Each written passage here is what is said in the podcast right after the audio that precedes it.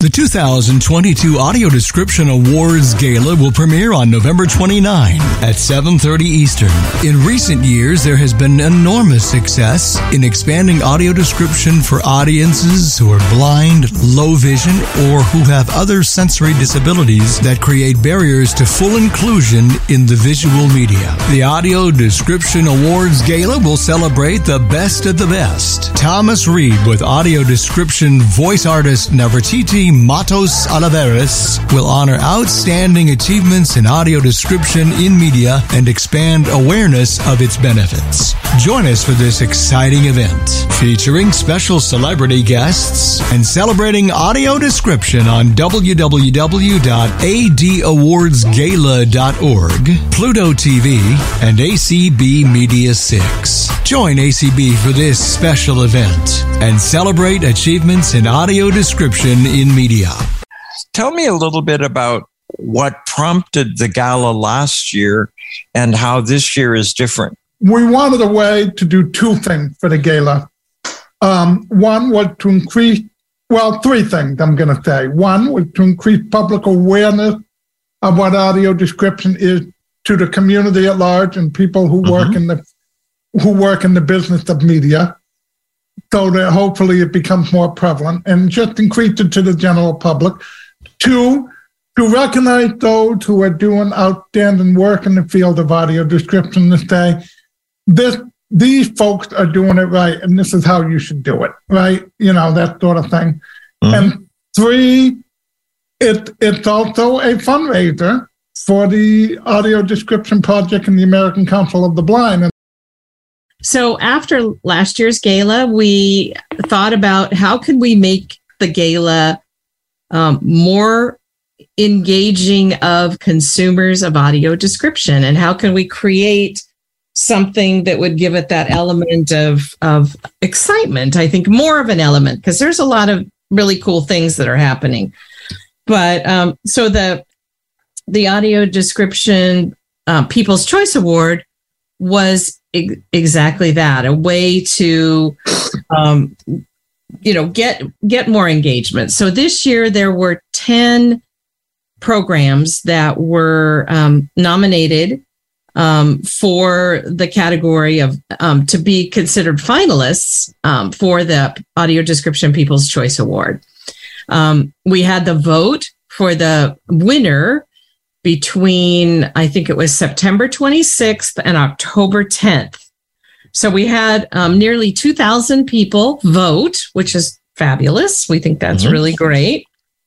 The, the folks from ACB actually did the nominating or? For, for year one, um, that's the, the um, members of the awards committee put forward the finalists, but Good. we've already talked about um, backing up the calendar more for 2023 and having a um, audio description users phase of nominating their mm-hmm. favorite or best loved um, program with the audio description and then those will be screened and um, and we will take those nominations that come from users of audio description for next year's audio description People's Choice Award. We haven't worked out all the details with respect to that, but I can absolutely assure you that there will be a nomination process that will allow consumers of audio description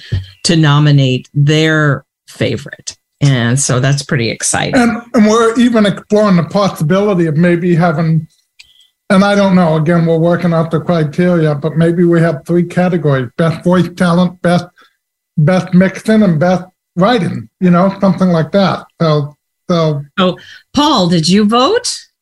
Do I you did re- not. Oh, I did not. My I, goodness. I, I did not. I, I, I know I would have voted for, but uh, I did I not did, vote. I didn't vote, even though it killed me. oh. You didn't yeah, well, vote? No, there's a reason. Because I, I thought felt, you said you didn't vote once. No, you voted more than no, I, I, I, didn't vote once, but the other way. I didn't want to vote because I felt like the uh, nominating, I don't know, I just didn't want to. Um, it doesn't mean I didn't encourage several others to vote for certain candidates. There you But I go. did- Yeah, But but to clarify a little bit, these these awards are really intended to recognize audio description rather than simply the product themselves, right? Yes. Yeah. And and some of some of them do that better than others. There's no question about that. I'm not going to tell Mhm. you which, but but for example, I can rattle off a few of the titles in case you, your listeners don't recall. Um, we had, you know, Celebrity Family Feud from ABC, and the description was provided by audio by um, Vi- Vitac. Okay, Mhm. so we recognize, you know, the network or the production company and the company that does the description for these. Mhm. Ted Lasso, um, Apple TV Yep. Plus, and um, Pixelogic Media does that one. Obi Wan Kenobi, Disney Plus, audio description by Deluxe USA. Mhm. Uh, Alma's Way was an interesting choice. It was English and Spanish. It's PBS Kids, Fred Rogers Productions, English audio description by Bridge Multimedia, Spanish audio description by Dicapta. So that's a unique one. It Ma- Matrix Resurrection. That's an HBO Max movie. it's Audio an, yeah, description now directed by my Deluxe. college buddy. Your old college buddy? Yeah, Lana. Well, her name is now Lana. His name was Andy when I knew him, but her name's now Lana. Uh-huh. And she did, I went to college with Lana. Uh huh. Yeah, who That's exciting. it. Yeah. Yeah. Yep. So, Yep. so some So- um, we have Go Prey. ahead, Kim. Yep. Prey Yep. um, is a movie. That's a Hulu original.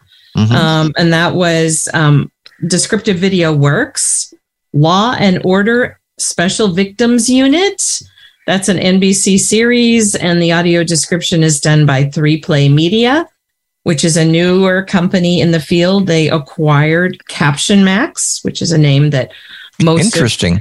listeners They're actually of based here in description will recognize.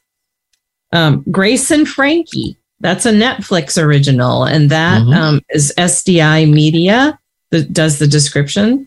Star Trek: Strange New Worlds, that's Paramount Plus. The audio descriptions from WGBH Media Access Group. So those are just you know kind of a rundown of the People's Choice Award, and we will find out who the winner is toward the end of the gala on November 29th. It's um, Yeah. and they all will be profiled with a little snippet of their nomination you know the so you get to hear a little example of the description of each of them throughout the entire gala just like they do in the oscars uh, some of the um, nominees do re- represent a body of work i mean frank grace and frankie has been a netflix series for quite a long time Sure. And and and special victims last, units. and special Yeah. victims unit Sure. has as well. So they've been around for a while. There's a lot of um, a lot of their work to choose from. Certainly, some of them are newer um, releases this year, like um, Right. Matrix Resurrections was you know a relatively new Mm-hmm. movie. So you know, and and and certainly when you pick ten, you're you're likely to overlook something that might have, should have, could have been there. Um, and and I think you just you have to realize that when you have a kind of this type of an award that really comes from viewers of you know the products themselves but it it's fun people Right. liked it it was and it is a you know the the companies the 10 companies that we're recognizing as finalists are thrilled to pieces to be on that list And we're not Not- only recognizing People's Choice, by the way, we're going to recognize the Career Achievement and other awards. Right. the Yeah. actual awards themselves from the gala you know there's a lot of categories there and they they tend those awards the what we call the Barries again named after um, dr barry cronin who was um, interviewed last year on tuesday topics at quite some length about his career with respect to audio description and He was. we have Grammys, we have Emmys, and ACB has Barries. So that's what we call them B A R R Y, the Barries. Um, and all of our awards are, you know, different categories. Um, we have a Game Changer Award. I think we're giving three of those. Um, and in in the variety of categories. So um, one for innovation, um, one in the area of education, and so those are those are pretty prestigious awards. Mm-hmm. Um, and inclusion is another category. So the, and then we have one for his or her life distinguished service. Career. Yeah, yeah, right. definitely. Um, just like Barry Cronin received it last year, we have another person that will be recognized for career achievement in the area of audio description. We have a producer of this event. His name's Doug Roland from Los Angeles. And, and Doug Roland was an Academy Award nominated as the director of a short film um, called I can't remember what it's called right now, for his, his portrayal of a deaf-blind actor. He found at Helen Keller National Center working in the kitchen. And he did this audition, and the guy won. And it's called Feeling Through. Yes. And uh, two years ago, when he was up for an Academy Award nomination, he brought the deaf-blind actor with him, and they actually had interpreters, tactile interpreters, signing the whole ceremony to the deaf-blind individual. Not to distract from the gala, but as a member of the deaf-blind community, I just think this is cool. So Doug Roland is very committed to making sure his his stuff that he produces and direct is fully accessible to the blind, the deaf, and the deaf-blind community. Yeah.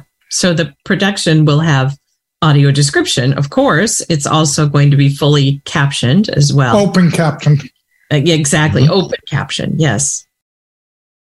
Well, Paul, your your thought about um, how has the gala impacted audio description in some way from last year to this year? Mm-hmm. And I, I have another example of that. Last year, we recognized in at the gala um, Procter and Gamble for being a game changer in the area of audio description of commercials. So I think blind people have to be the only people that get excited when there's an audio descriptive commercial and we actually pay attention to them. Mm-hmm. Um, and you know, Procter and Gamble has a corporate commitment, and all of their commercials are are audio described. You've probably seen the Bounty commercial where the guy just won the lottery and then he spills his coffee and the and, and it's all audio described. So yep. Um, they're all of their commercials are are described. So we gave them an award last year. Now, I would challenge any of you watching audio described television not to have noticed that there are a whole lot more corporate companies out there with commercials that have audio description that weren't doing it a year ago. Volkswagen, Volkswagen for one, um, uh, Starbucks, um, Microsoft, Indeed, um, yeah, there's just all kinds of them now that are described. And that wasn't the case a year ago. So I think the, you know, the word is filtering out in the industry. Why not spend, you know, a few thousand more dollars, audio describe this commercial and make it accessible to everybody, especially with the, the new trend in television commercials where a lot of them play songs from the 70s or the 60s and never say a word Correct. about what the product is because they want you to look at the screen. They want you to see what it is and you'll look up. So, you know, why not put the audio description in there and catch another market? It seems to be catching on. And you know what else is fascinating, Kim? I listen to a lot of MSNBC on my app, TuneIn Radio over the phone. And whenever they come to a commercial, they must play the SAP feed, the second audio program feed, because I hear the audio described versions of the commercial. Mm-hmm and so um, on my iPhone. So it that's an example, and we're hoping some of the other awardees that we recognize. You know, we're going to be doing an international one again, and a, the three game changers in the Valley, and people see what led them to winning these awards, and that they will want to also proceed this. And I really think the the People Choice Award may change things quite a bit next year because we'll be getting the community more involved and the company trying to vie for that award. You know, because um, you saw that to an extent this year. Mm-hmm.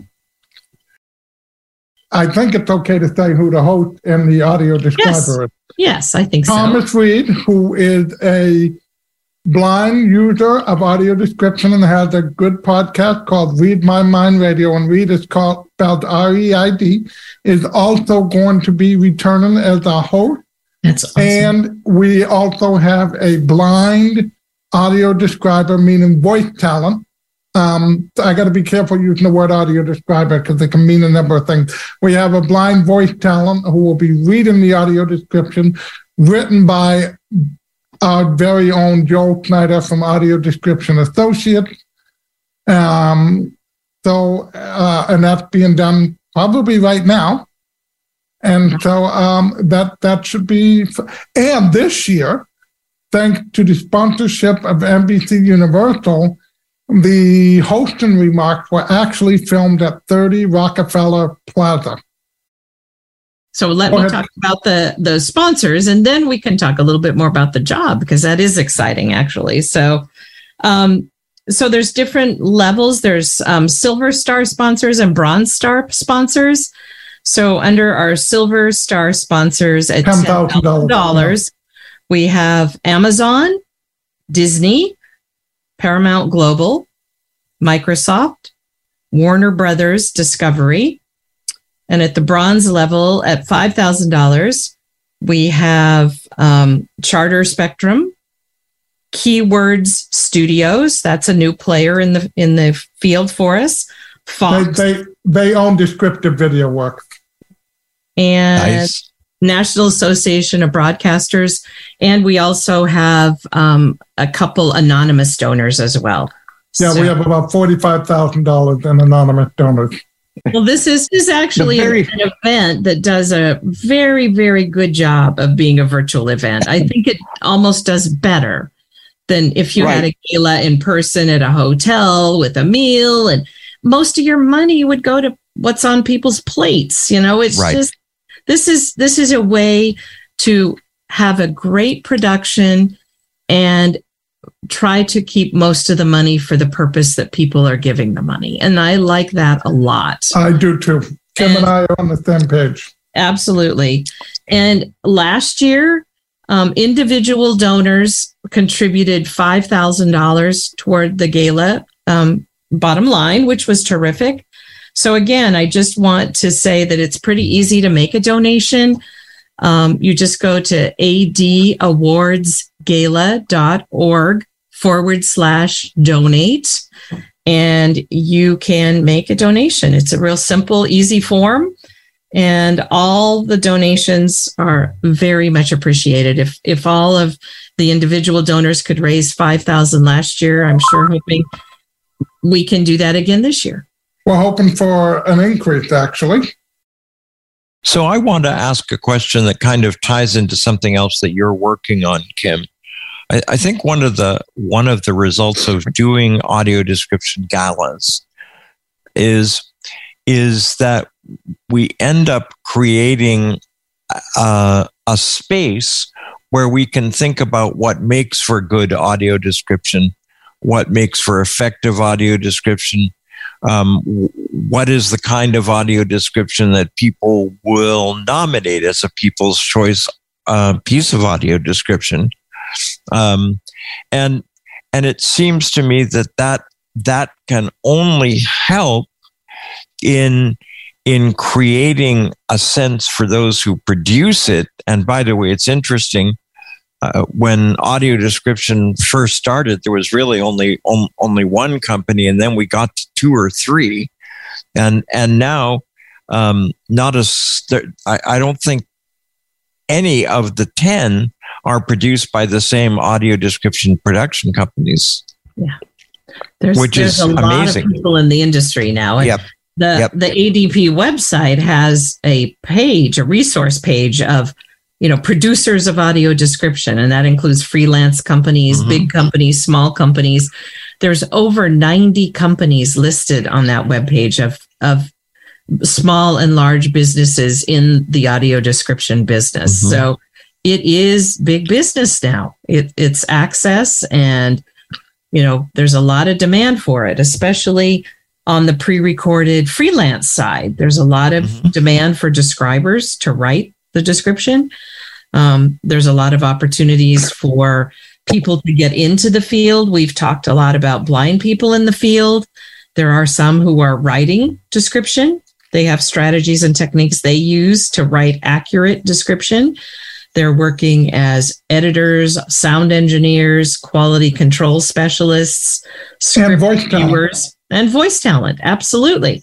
Yeah, I so, mean, I can I can see all of those except a writer. I, I, I guess I find writing sort of counterintuitive. I, I don't know what your view is, Kim. Well, Kim and I, I have different views. Carl Carl is a little more on your side of the equation, I guess, yeah. mm-hmm. not not fully, but partly. Um, and I have I have been communicating a lot with um, blind audio description writers over the last several months, and have had an opportunity to look at some of their work and to learn about the the techniques they use to get the information they need. That's that's the point that I wanted to understand was uh, how do you get the information that's visual on the screen that you need to write description for and and they've all told me they use you know they have questions they ask they they listen to it they take notes if there's something they don't understand then they focus in and they ask someone in their lives who has had experience and sometimes I know I do this. I ask several someones if I want to know right. something, and I want to be absolutely sure that what I'm told is what it is you know it's verified by somebody else. So i may ask a couple people and a lot of the blind writers do that. They have several people they they ask questions of to to and my you know what and, they're writing and my point of view is that more i do think they're involved in the writing process and i do think they can help shape things in a way that blind people understand that a sighted writer may not be able to um, understand. But I see them more as editors, collaborators, or co-writers than I do as getting the sole writing credit. It's a, it's uh, definitely a emerging area. You know, there yeah, there aren't too, too many people, but those who are venturing into it are doing quality work. ACB for the last year or so has been working with a solid group of partners um, from the deaf and hard of hearing community, um, the library community, and the blind and low vision community to work on a draft of legislation. And Senator Markey has been pivotal in that development as well. So um, I think that you know this is our chance. We've we've had um, CVAA in place for you know approximately 10 years where we've had the the mandate it was signed into law in 2010 and you know just think about where this field was in 2010 versus where it is today. Um, it's a whole different world. We didn't have streaming services in 2010 um, so you know we had cable and we had broadcast. And so I think that, you know, this the group that's been working on draft legislation has has basically said we audio description needs to jumpstart itself and it needs it needs a way to do that that will allow it to be equivalent to captioning. And we know that captioning right now is nearly 100% required. So just lean back and think about where that would put us with the in the world of audio description if we were equivalent to captioning. I think that's that's what we're shooting for. That's the goal we're going to start with. Um, I believe in shooting for the moon, the stars, and the sun, and then you compromise right. to something that that will work because you don't always get a chance to do it. So you've got to take advantage of the chance that we have coming up before us and and really work to make it a reality. So I think there's going to be a lot of opportunity for people to get involved um, in the next Congress, and um, some really important work can happen to really set the stage for the future for audio description. Our coalition is solid. Um, mm-hmm. We've got some really, you know, leaders of the National Association of the Deaf and nice, um, you know, the uh, the other organizations that um, are in that community, as well as academic leading um, attorneys um, that do a lot of advocacy and copyright work for the deaf community are on board as well. So, um, I, I think it's it's a pretty solid um, proposal. You know, is industry going to be happy about it? I hmm. don't know exactly how they're going to respond, but I think that it's going to be very different than it was in in 2008 2009 when all the negotiating was going on for CVAA because I think we're in a different place now and I don't think industry exactly wants to be seen as speaking out in opposition to equity. Um, and so I think they're going to think really carefully about how they support or don't support what we're going to be moving forward with in the next Congress if you can go over a couple of the finer points of what the audio description project does, um, some of the release stuff that we put out on social media, and maybe briefly just remind folks about the Institute uh, coming up in 23 at the in person convention. So, audio description project has um, a lot of different we are working on all the time because if you think about audio description, it it applies and can be used in many venues beyond television. Um, there's audio description access in the cinema, so going out to the movies and having the device and being able to sit in the theater and eat your popcorn with your friends and family and be part of the crowd is its own unique experience just like watching television in your own home is its own unique experience and yep. then it expanded onto streaming services, which are all over the place as far as making audio description available. We have so many choices now, which is fantastic. And we've had some mergers in the industry. We've had a lot of changes in, in the industry, but the audio description is, is there for many, many um, services and probably will continue to grow. It should continue to grow. So that's one area. We also have performing arts, um, live theater. And that's where I got my start in audio description was with live theater and just being so delighted because I love live theater. It's just so exciting and empowering and um, so I've done a lot of work here in the Boston area with live theater. We went from one theater that did a couple shows a year to now we're in the Boston area and greater surrounding area. We have probably over 50 different shows that people can go to with audio description. Everything from the big Broadway shows to first run debut plays from class class act playwrights and all of the shows are high quality actors and it's just so much fun. And so i really really love that as well. Um, carl do you want to talk about um, museums parks and 508 and you're chair of a subcommittee as well of the adp okay so i'll, I'll briefly name all the committees. The media committee which kim already talked about more or less covers cinema streaming, television, broadcast, cable, DVDs, anything media related. And I'm the chair of that, along with a lot of dedicated subcommittee members. And I don't want to forget any names, so I'll just say thank you to all of them. Then we have the Section 508 committee chaired by Pat Sheehan, which does um, government video Okay, and they are required by law to audio describe their videos. And Pat Sheehan is reaching out to them, the various agencies, and, and. And we've seen a lot of hard work by this committee this year. Then we have the Performing Arts Committee, with Sheila Young, who's hosting this uh, this Zoom panel, is the chair of, and she does a lot of work. And some of the things they're currently working on are the two resolutions that were passed this year at the ACB convention, where um, which has to deal with pre-recorded narration for performing art and having audio description at all performances. But her committee not only deals with theater, the performing art, but it deals with museums, the national park. There's a huge project going on with the national park that ACB is involved with. So that's wide ranging, and that's basically any, you know, uh, any place outside of media, really. And then we have, yeah. Then we have the so that's a huge committee.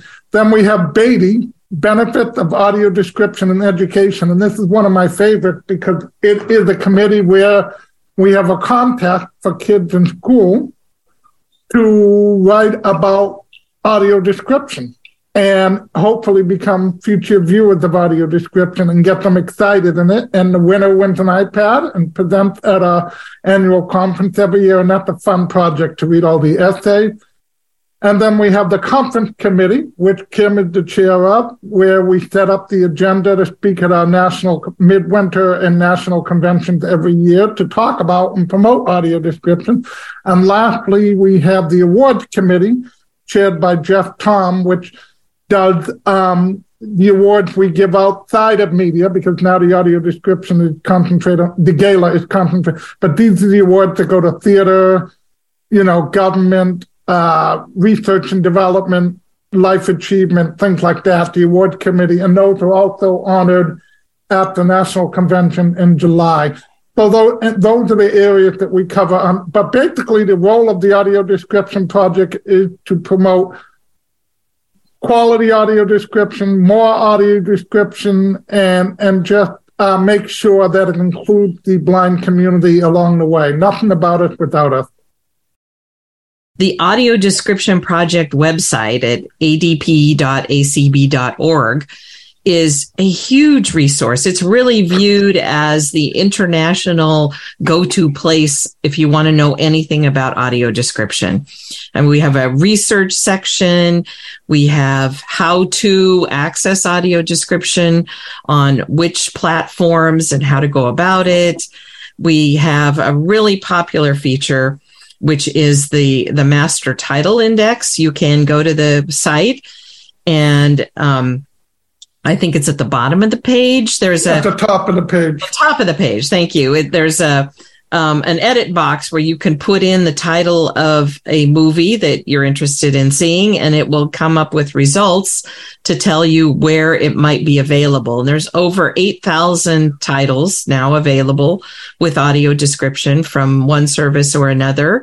Um, and it provides all that information, which is so helpful um, rather than going from one service to the next as you're looking and hunting for that movie you really want to see. You can just plug the title in on the ADP website and it will tell you where you can find that show with descriptions. So we have weekly news, we have articles in the media about audio descriptions. So it's it is really the go-to place and the adp project it also has um, a discussion list for audio description that you can mm-hmm. sign up for on the acb email lists webpage um, and that has a lot of discussion we support each other sometimes somebody in a in a community is you know having trouble getting the description to pass through. So we, we give tips and pointers. Because sometimes you have to reach out to the local affiliate and work with them to make sure that all the settings at this the, the affiliate are set correctly so your description will come through or your cable cable provider will pass it through. So there's a lot of good sharing and support that comes off that list as well. And on the website too if you even if you just do say just television you don't do streaming you don't do movie theaters you don't do theaters. If you just have an antenna with just a you can even find out what's on each network and what's on each day. So it it's very deep and um, as kim said it's the go-to place. And you can also find out if you want to know what performance centers in your state have a mm-hmm. audio description. You can go to the website. Now, it's not as accurate as we would like it to be because on that area, we're dependent on the people that live in each state to tell us where and when the shows are described. So if anybody listening goes to that website and says, hey, my, my performing arts center is not listed, please email the website and let them know, and we'll be happy to add it to the website. And I just want to give a shout out to Fred Brack. He's our web yeah. administrator. He does a ton of work to keep the website interesting, useful, informative. He he sends out a weekly message telling you know what new DVDs have come out with audio description. Um, and Timothy Wynn, who manages the television schedule to tell us everything with audio description on broadcast television. Uh, and, um, and Serena Gilbert. Providers. And we also have um, Serena Gilbert, who's working with us, and she's our um, our social media maven, and she does um, Facebook, manages a Facebook page, Instagram, um, Twitter, and I think that might be it. But she takes care of getting the word out on those platforms as well it's it's just a monumentous occasion that we get to come together and celebrate our second annual audio description awards gala. I mean, as as you all were listening, you know, the over eight thousand titles, and it just you know it brings you back to I think when we got started with the listing of the titles, we had less than a thousand, and that wasn't that long ago. You know, that was five, six, seven years ago. And mm-hmm. now to hear that we have more than 8,000, it just tells you how much overall industry and media has really uh, accepted and endorsed and and really move forward with audio description. And I think the whole advent of the streaming platform has just made so much of this possible. Friend of our friend and member of the American Council of the Blind with uh, working, you know, for the with the Seinfeld episodes that what Netflix went back with Satana Howry and voiced. Uh, she narrated what I think 180 uh, Seinfeld episodes that you know now everybody gets to enjoy enjoy those with audio description, and you see those kind of advancements, you know, weekly or monthly. I, I mean, CBS, you know, Paramount Global.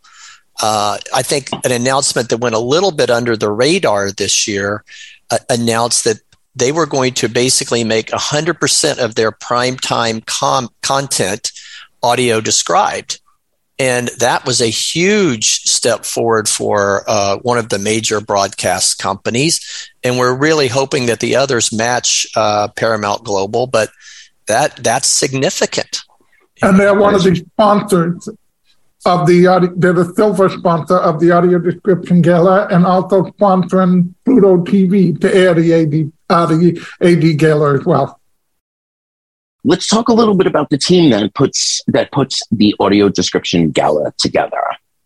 Well, we we have a planning committee or a steering committee for the AD Awards Gala. It's co-chaired by um, the vice president at Vispero, Matt Ader and um, and the other co-chair is Karen Keninger, the retired director of the National Library Service for the Blind and Print Disabled. And those two leaders, you know, help the rest of the committee um, do our work. And Dan, being the exceptional manager that he is, helped us to organize um, our our gala committee into sort of work streams. And it really has been um, a great way to make sure we got everything done and done in the timeline we needed to have it ready for November 29th. Um, so we have, as you can obviously imagine, we have a production team that is led by Doug Roland, the producer of the gala.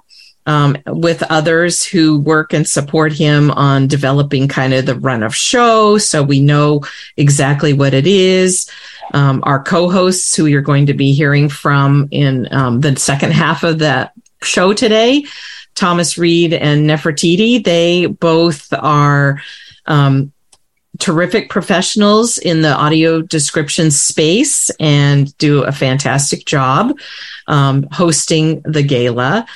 Um, we have a communications team um, that's led by kelly gask and jolynn bailey page and myself and we work on the announcements, the social media, the the um, kind of the whole flow of things, making sure that there's programs like this one available so members can learn and hear about what happens with the gala, how it all came together, and what the exciting celebrity aspects of it are going to be.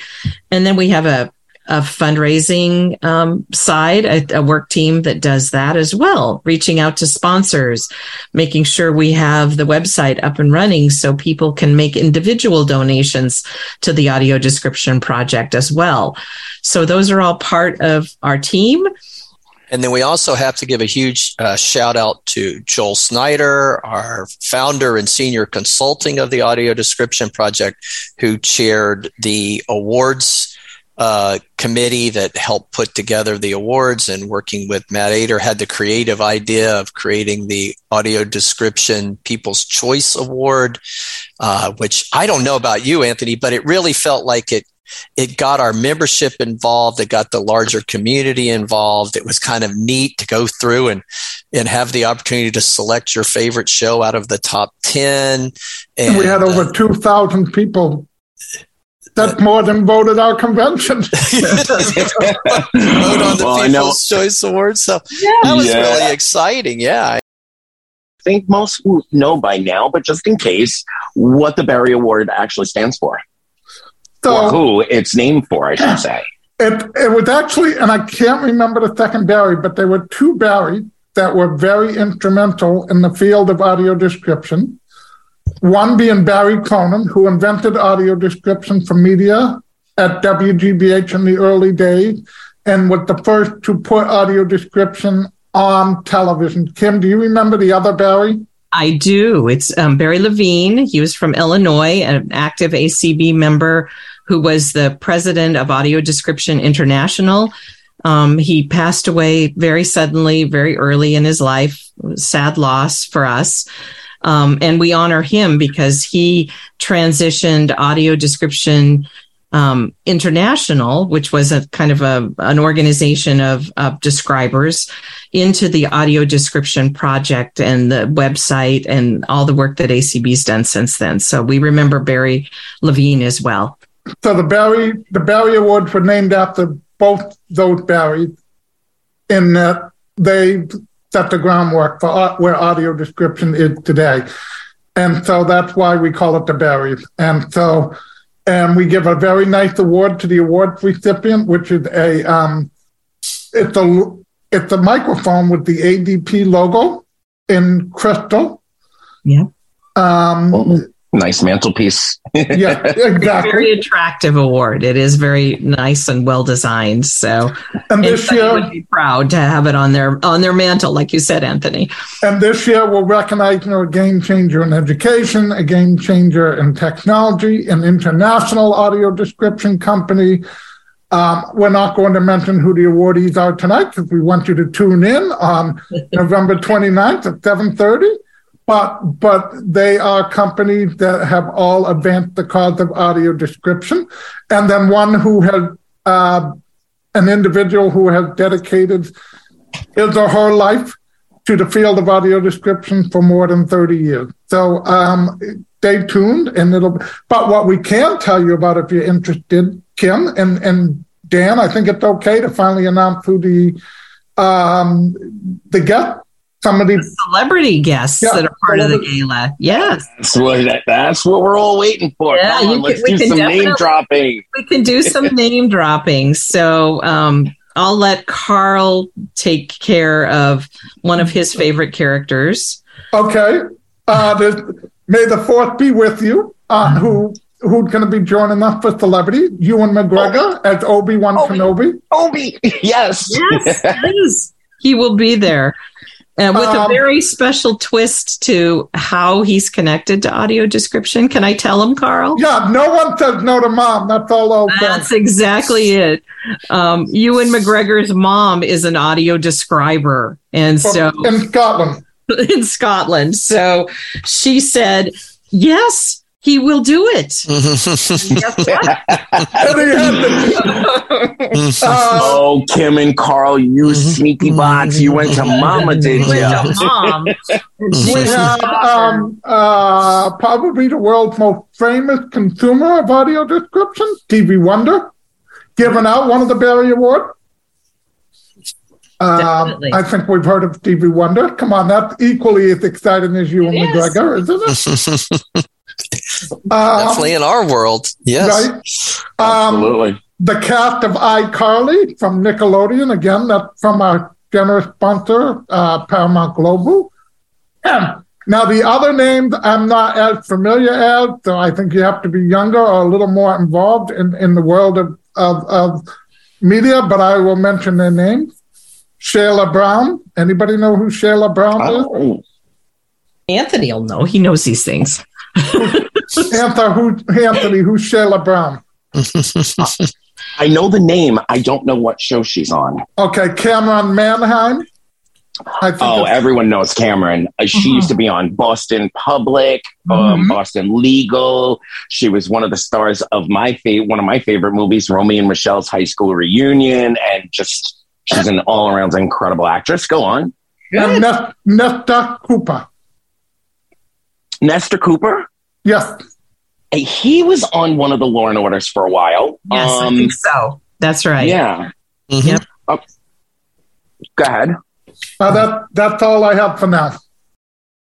the the scripts were were written um, by several people actually dan um, Mhm. tony stevens was very actively involved doug was involved um, and i think you know eric and maybe some other folks too i, I as well as Thomas and Nefertiti. I think they all played a role. Well, Yep. the script, the script Yeah. of the show, the audio Yes. description was written by Joel Snyder. yes the actual description Right. that Nefertiti does um, was written by Joel, but but we took a little license with it last year, and it really, really was a, a nice feature. It really gave that extra dimension to the gala, where Nefertiti stepped out of the traditional role of the voice of the description.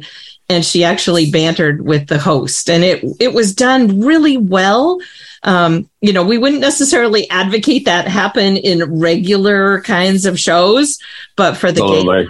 it, it absolutely was a, a nice touch. But Dan, mm-hmm. tell us about the, the fundraising channels that we have this year and how ACB members can get involved.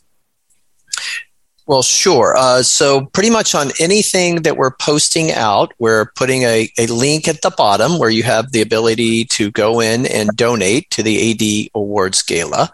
So, please, uh, members, if, if audio description and the audio description project has changed your life and you'd like to see more and more of this, uh, please, you know, consider making a donation to the gala. I really think it's uh, you know, it's one of the most important things we do inside of the American Council of Blind and is really impacting the quality of so many people's lives that are blind or have low vision. So, so please, uh, you know, consider making a donation. You can also go on, uh, I think, adp.acb.org or acb.org, and from there you can find the link to make a donation.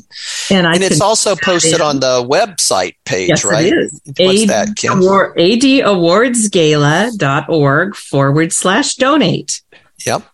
So, so, so you can get get to it that way as well and we had just i think what almost doubled the number of sponsors we had this year from last Yeah. year Yep. uh, so it was really exciting to see that participation it's kind of a who's who of uh, people that are involved in the industry and in media so All the um, all the folks you would think of. Um, yeah, Amazon, Amazon. is there, Disney, um, Paramount Global, we already mentioned, Microsoft, uh, Warner Brothers slash Discovery, now that they've merged. And um, our bronze sponsors at $5,000 were um, Charter, um, Charter Spectrum, mhm. Keyword Studios. They're a producer of a lot of content. Fox and the National Association of Broadcasters. We also had some anonymous donors, um, about $45,000 worth of anonymous gifts as well. You had Absolutely. mentioned earlier um, about kind of the making of the AD Awards Gala video, and and I um, just to share a few moments there. I mean, the you know the production of this actually we started meeting back in April. You know, six months ago to plan the event that everybody will get an opportunity to see on November 29th, which, by the way, is Giving Tuesday for those that are of so inclined. Uh, but but it's fascinating to understand all that goes into this. I've I've learned a lot just getting an opportunity to be on the committee this year, but you know, you you have to coordinate so many different things like for example, iCarly, uh, which was a you know wonderful uh, show that's that's on Nickelodeon, we worked with Paramount Global.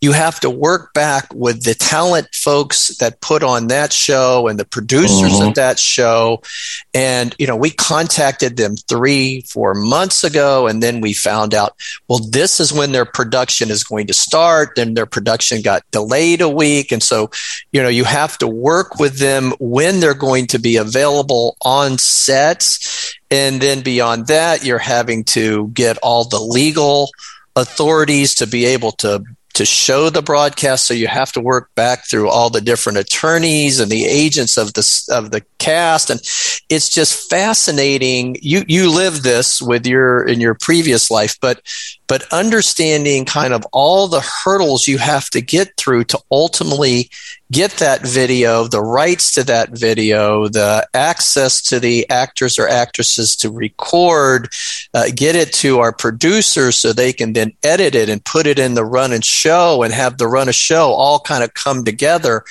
It's fascinating to see all these different moving pieces. Um, you know, the People's Choice Awards. We wanted to reach out and and have clips from all ten of those shows and getting all of those wow. different entities to provide their clip and provide it with the right legal access. And and then we had to work with engineering to get it all put together and got get it get it over to Pluto TV and get it ready to go on UTV we have to get it audio described and captioned. And then ultimately you have to get back with YouTube and have them actually make sure that it's not going to get flagged as illegal content, right? Because you're you're sharing yep. people's proprietary uh, assets, as they like to call it, in the game.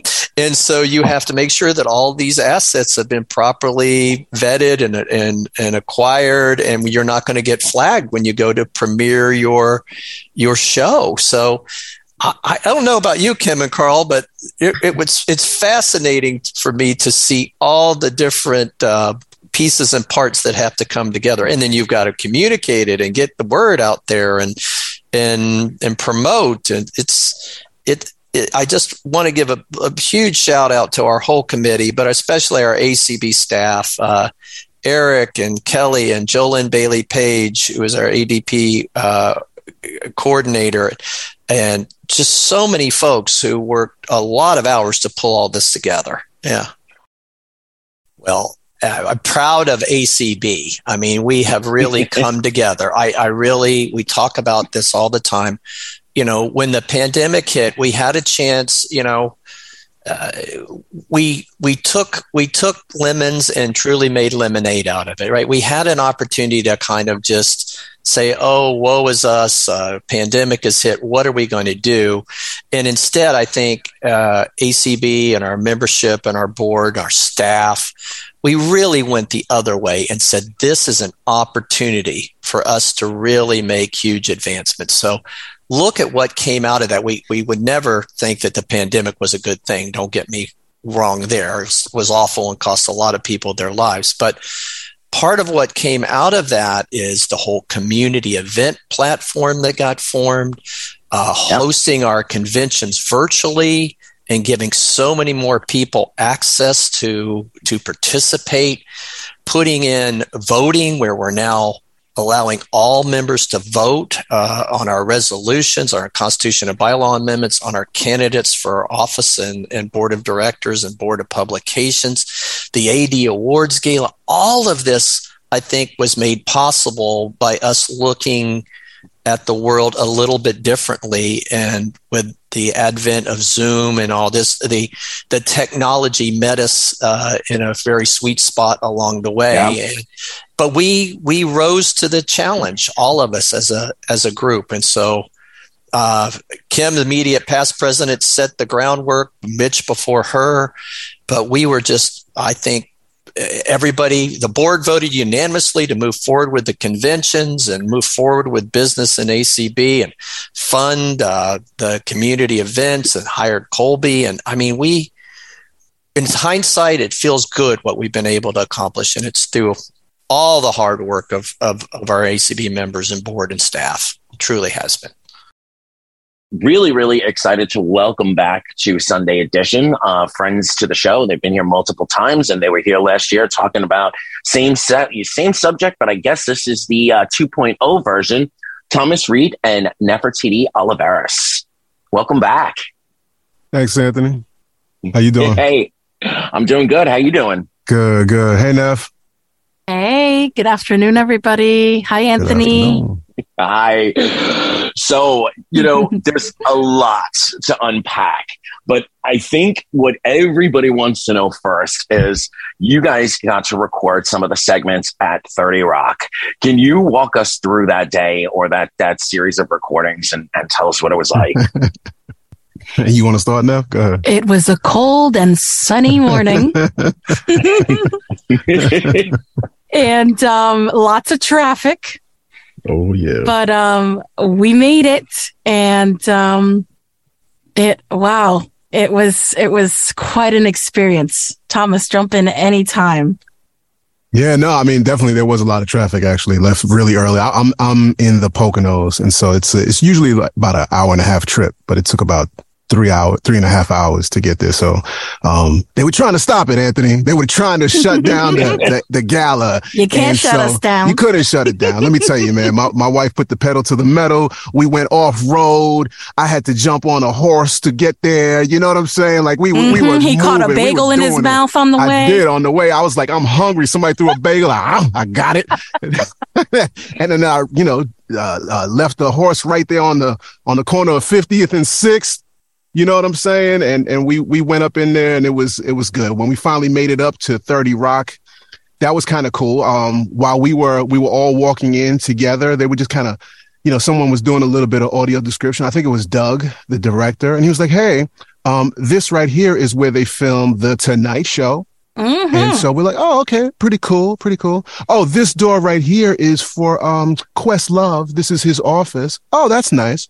And we're and this is our studio here, guys. Mm-hmm. And yeah, so it was it was a lot of security up there. Um Yes. You know, you couldn't just kind of walk around, but it was pretty cool. We had our we had a you know, a little small little studio, but it was nice. We had a little dressing area and all of that. So we did. We had yeah. an area to leave our stuff and an area to get our makeup done. And mm-hmm. uh, then the studio itself was a nice space, beautiful lighting from what I was told.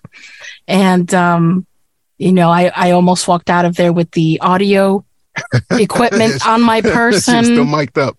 yes. I'm glad that the audio guy caught it because I was just, you know, I was like, all right, I'm out of here. I'm done. But um, so yeah, it was it was a lot of fun. And my favorite part Thomas, get ready to blush. Okay. My favorite part was meeting Thomas. Oh. I was so excited to meet Thomas, and we had yeah. such a nice time. It was nice. It was nice. First time we actually got to meet in person. So how cool was that? So yeah. that is that is awesome. And for for folks out there listening, Thirty Rock, it's rock because it is the top of the Rockefeller Center Plaza. You know, every year when we listen to that audio description of the lighting of the tree, that's where that's where that studio is. So you know, there's St. Patrick's Cathedral. There's the iconic FAO Schwarz and a Legoland store. There's so much.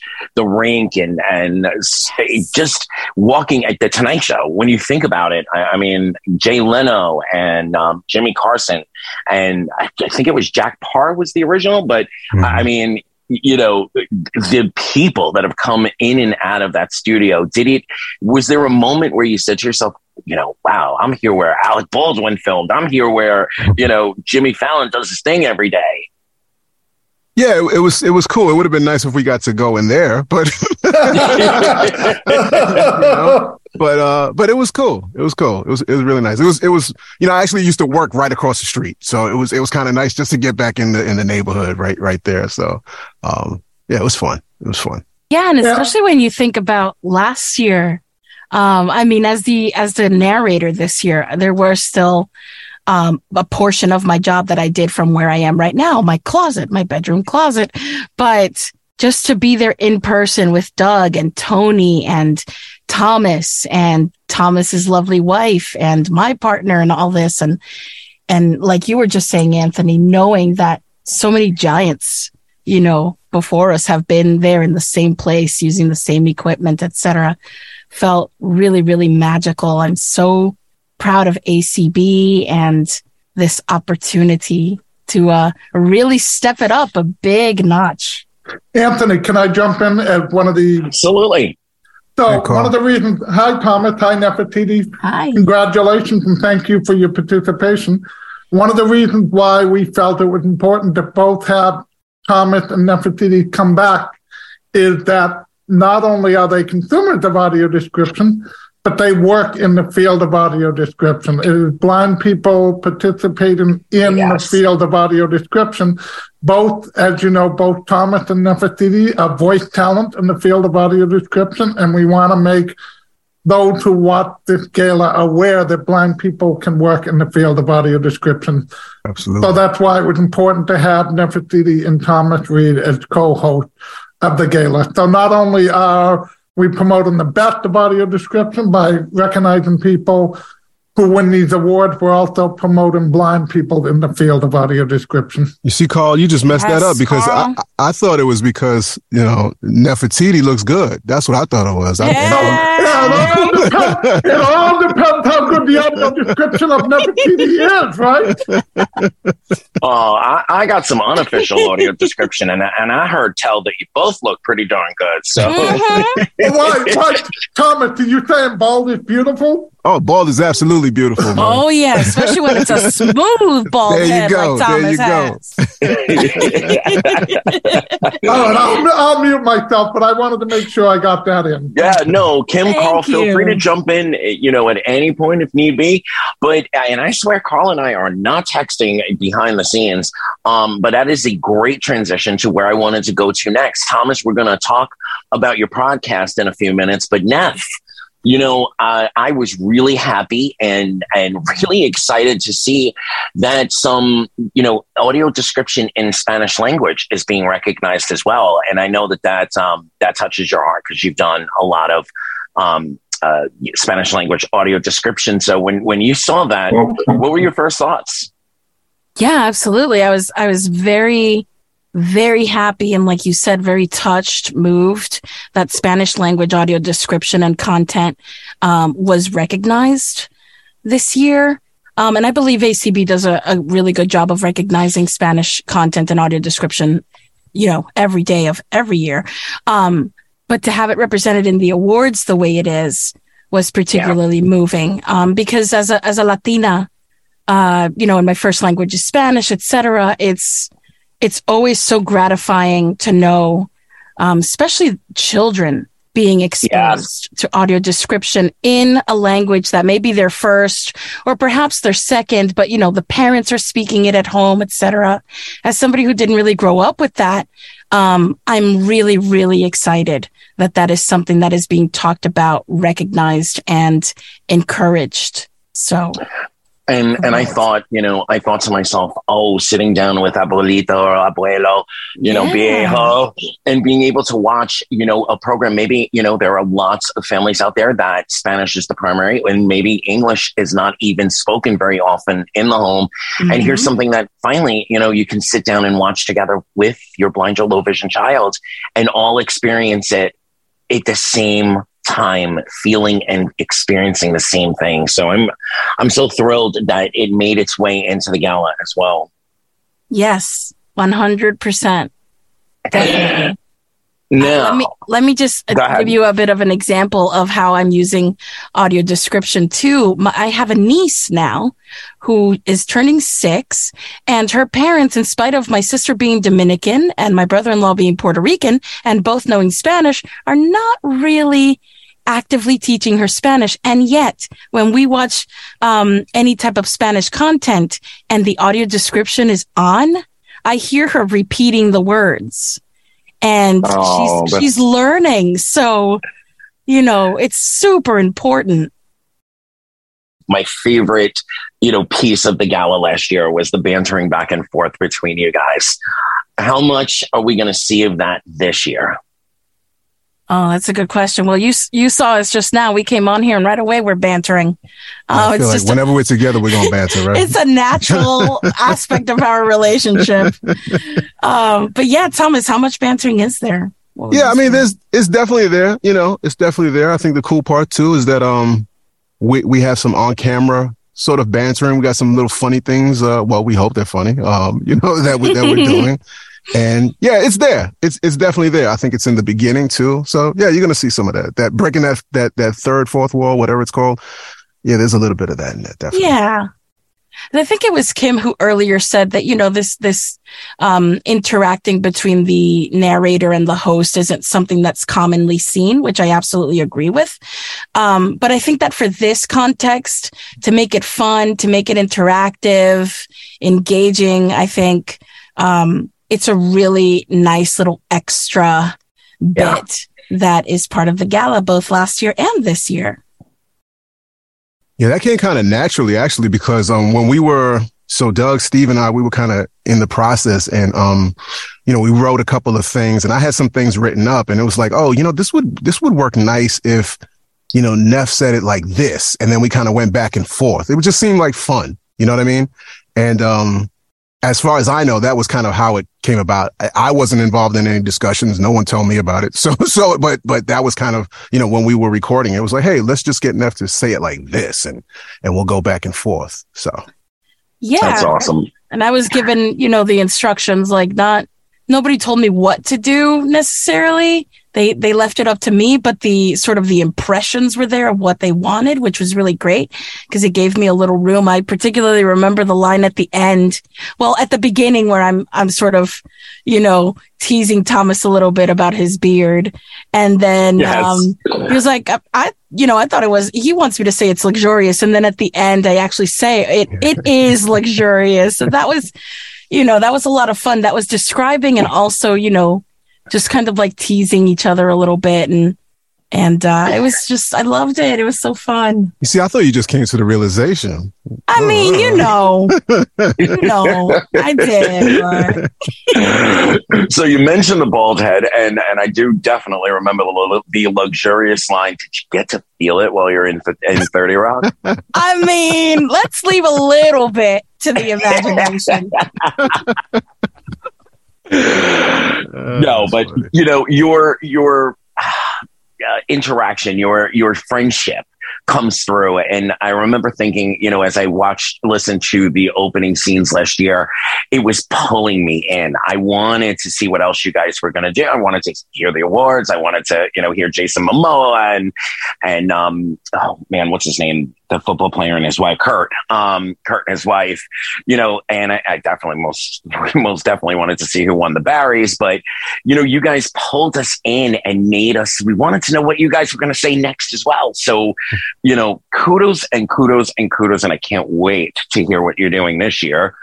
But, um, talk talk a little bit about you know letting your personality because in audio description mostly you're given you know like you said the impression of what they're looking for but it's not really personality. It's how to deliver the lines. How did it feel to kind of have the constraints lifted a little bit? And and if you want to talk a little bit about your friendship too that would be great for our listeners. Sure. Well, I'll start by saying that um, Thomas is definitely my friend, but he's also my mentor. I say every chance I get how he is the first person, and specifically important to me, the first blind person in the field who gave me a chance, who talked to me, who heard my concerns, who encouraged me, and who also told me, you know, if if this turns out to be something you don't really want to do or isn't you know what you thought it was, it's totally okay to move on from it. So, you know, talk about like freedom and, you know, letting me know like, hey, you know, you're not bound to anything. Um, but also always having support there for me. Um, and his just, he's just, Thomas is just such an ultra talented person. Um, so I, I really look to him um, for a lot of like guidance and his opinion on on things. So to be able to work with him so closely again, um, for something as impactful as the awards has been a real honor for me. Uh, so that's a bit about the friendship. And then I'd say because there is that, what did you say, Thomas, breaking down the third wall? Or is it the Yeah. fourth wall? It's one of those. one of those walls, y'all, um, you know, allows us to have fun and to, to, I'm so glad, Anthony, that it, that it pulled you in and hopefully others too, because like this is Thomas and me all the time. Even when we're being serious, it's, you know, hey, we're here to get a job done. Like, for example, with the audio description conversations we've been having every couple of weeks on social media, it's a serious topic. You know, we're trying to spread awareness and all that, but we also want to make this something welcoming and something that people can feel is approachable, something that people, blind people specifically, can feel like they can do too if they have an interest and are willing to put in the work and do the learning, right? So, um, I just, I don't know. It's just, it's just such a, such a wonderful, liberating experience to be part of, uh, this award show. And, you know, People's Choice Award and all that, Anthony. I won't get too ahead of myself. I'm sure you'll ask us about that later. But um, yeah, that's my two bits. That's cool. And I'm gonna just jump in on what Neff said in terms of uh doing that work. You know, that was what I think that I saw in Nefertiti that that she was really willing to do that work, and um, not everybody necessarily realizes that. That's why I say, and I, I I truly believe that if if you start to do something and you realize, oh, I don't enjoy it, that's okay. At least you tried it. Where a lot of folks out there may think about it, man, I really want to do that. I really want to do that. And they don't take the next step. Neff took that first step, second step, third step. She was on it. And, and I really appreciated that. And she has a fantastic voice. She has the drive. So it was like, nah, come on, girl. I want to see, I want to see you do this. Like really. And, um, yeah, no, I want to support people. I mean, pretty much that's, that's the way I want to live my life. So if there are other blind folks who, who are trying to do that type of work and, and I could be supportive, um, and, and I see that you're doing it as well, then yeah, I'm, I'm all about that. But you know, Neff has that extra stuff there. Just, she cool. Just plain and simple. She's cool. She's a, you know, she's a fun person to work with. I always like to work with, um, you know, fun people. We talked about that, the AD chats and one Yeah. of one of our our mutual colleagues, Cheryl Green. You know, when we talk about fun people, we just have great conversations, a great time. Um, that's just the way I've always liked to work. You you talk to anybody I've worked with anywhere in my life. Um, if it's not fun, I'm I'm probably gonna leave. I'm gonna leave. I'm gonna get the work done. I'm gonna be serious. I'm gonna do a great job and all that. But it why can't it be fun at the same time? I don't. It doesn't make sense to me that it's not. So yeah, culturally competent, um, culturally responsive AD. Um, you know, it's been something I've been talking about for, for several years. And, and I agree with the, the writer. I don't necessarily think the conversation gets as much attention as it deserves. And, and I still Yeah. want to see it, um, increase. It's increasing, um, on the positive side. I know I've had conversations with folks in, um, different post production companies who are producing some of the AD. And I can genuinely say that those who have reached out, um, we've had great conversations, um, and they seem to want to do it. Um, there may be some pushback from other areas, but I think we need to just, we need to continue to talk about it. And, and the thing about audio description and this conversation and other parts of the conversation around audio description is that they go beyond just the AD. They, they impact culture. They impact, you know, when we talk about blindness, they impact our, our own empowerment and how we look at ourselves. They, they impact adjusting to blindness. You talk about being young in your blindness experience and not being ready to learn braille. Um, this audio description is a part of that conversation as well, you know? So Yeah.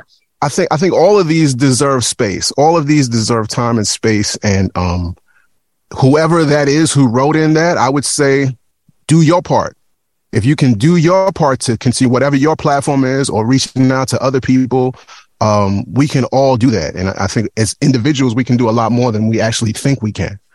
Yeah, I I think that it we've we've come quite a long way, right? It it used to be, and you know, honestly, it still is for some companies where only mention race if it's relevant to the plot, you know, and it's that's we're not okay with that anymore. And we as a community blind people sighted allies other disabled folks etc are not really standing for it anymore. We want to hear about ourselves. We want to have full access because like thomas says audio description goes beyond entertainment. It is so much more uh, than just you know she sits down he smiles you know things of that sort so there's that. And I also, uh, just shameless plug, if you don't mind me saying, but I recently started a new job with Descriptive Video Works, and it's all about this stuff. It's all about diversifying uh, narrator casting, um, QC recruitment of more blind people. Um, it's it's all about the div- you know diversifying the talent, and you know putting out there how can I say, like more transparency as to, hey, this is the work we've done. So names, people are, are going to say their names now, the writer and the narrators at the end of, of all, um, described pieces and the like. And I'm very, very proud of the step that Descriptive Video Works has taken. And I'm ultra proud to be the person in the position. And I really, really hope that other companies, you know, take note and follow DVW's lead you guys mentioned the chat a couple of times, and I wanted to get to that. I want to get to Thomas's podcast, and I want to find out what you're working on next, Nefertiti. But um, let's start with the chats. Uh, where can you know where can listeners find it? Um, and you know what are some of the topics that are coming up soon? Sure. Yeah. yeah, I'll start. Thomas, thanks. Um, so we've mostly done these chats on Twitter via Twitter Space, and we've top uh, we've covered so far. Help me out here, Thomas. We've covered self description, um, mm-hmm. you know, and all the controversies and and uh, good things about that. Uh, we've blind ta- narrators. Uh huh. We've talked yep. about blind people in the audio description space. Everything from narrating to writing, quality control and engineering, mm-hmm. um, and how to enter the field and what to expect. Uh, what was our third? or was, it, our second? Was that the cultural competence? Was the last one the that most? That was the last one, one which we uh-huh. did do on LinkedIn Audio, right? Um, because we're we we did commit. Cheryl Thomas and I have always thought from the start that we wanted to be sort of an audio description traveling show, you know, from platform to platform, so that everyone. I like that. Yeah, yeah, so that everyone could have a chance. And where does one view all this stuff? How do you access it? Right. So Twitter Space did allow us to record. LinkedIn Audio did not, but Cheryl finagled away um, to record the conversation, and we are currently working on uh, written transcripts of the conversation. I believe Cheryl has finished uh, the LinkedIn Audio event, which is our most recent one about cultural uh, responsiveness. And she is continuing to work on the three previous conversations that we had on Twitter. Um, and we are thinking, uh, Thomas, I don't, well, yeah, no, it's cool. Is that okay? Okay. Yeah. So we're think we're wondering, or we've been um, sort of brainstorming where to host these conversations in a in a place that people can access anytime. And since LinkedIn Audio doesn't offer recordings and Twitter Spaces deletes them after 30 days. Thomas has graciously accepted to host them on his podcast feed. So, as um, soon as how does how does one find out how to watch these live when you do these live? Ah, so we tend to do a lot of promoting on Twitter. And yes, we know Twitter is in a bit of a meltdown right now. So we're, we're, we're still active on Twitter. The audio description Twitter community is still there. Um, Thomas on his personal at TS Reid, R I, uh, oh my goodness, R E I D, like his last name, um, post them. I post them on my Twitter feed at the three first letters of my three names, N E F M A T O L I. Cheryl Green at Who Am I to Stop It? And people, you know, tend to retweet us and all that stuff. Also, since this most recent conversation happened on LinkedIn, we did a lot of promoting on LinkedIn. So that's typically how you, you can keep up um, well, send me an email and I will make sure that Sunday Edition listeners know as well, and it'll go in the show notes. So, oh, absolutely, thank you. Definitely, and that's a perfect seg- segue. Thomas, talk a little bit about Reid My Mind. Oh, thank you, Anthony.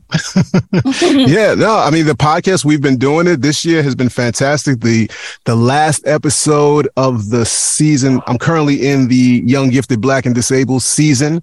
Um, yes. and the last episode drops this Tuesday. Um, and that's going to really, for the most part, conclude 2022.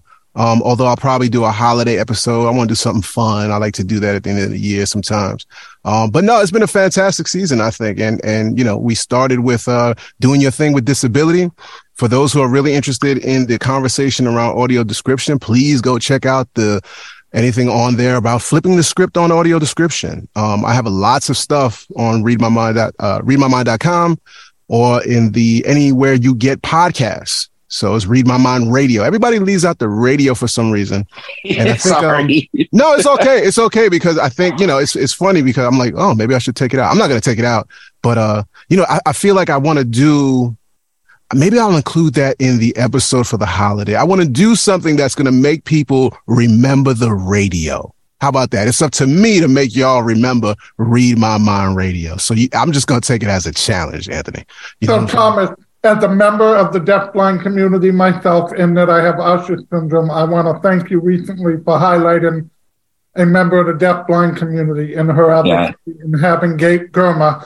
So thank you for also remembering the deafblind community. No, absolutely. And and what's what's ironic is that I didn't I didn't necessarily plan, but the the episode after that, so the one that's currently out there is uh is another gentleman, Mark Safman, um, who's also deafblind. Yep, that's and, right. And talked yep. about talked about a lot of things. And so, yeah, no, I think that's really, really important for us to, to highlight, you know, folks who, who don't often get the microphone. I mean, Haben, Haben Girma does a good job of, of, of getting highlight, of highlighting. Oh, no, she, but, she's well known, but yeah, but, yeah, yeah. But yeah. the topics yeah. and, and the things, you know, and I, I, wish I could have covered more, but but I hope to do that on an ongoing basis. The same way, you know, a couple of years ago, I was like, oh wait, we're not covering, we're not really talking too much about um, Spanish audio description. Well, let's talk about that. So, you know, when you see these gaps, we all got to try to fill them wherever we can. So, and your conversations, you know, they're deep, they're they're real, they're you know at times raw, but you know, there's there's the element of fun in every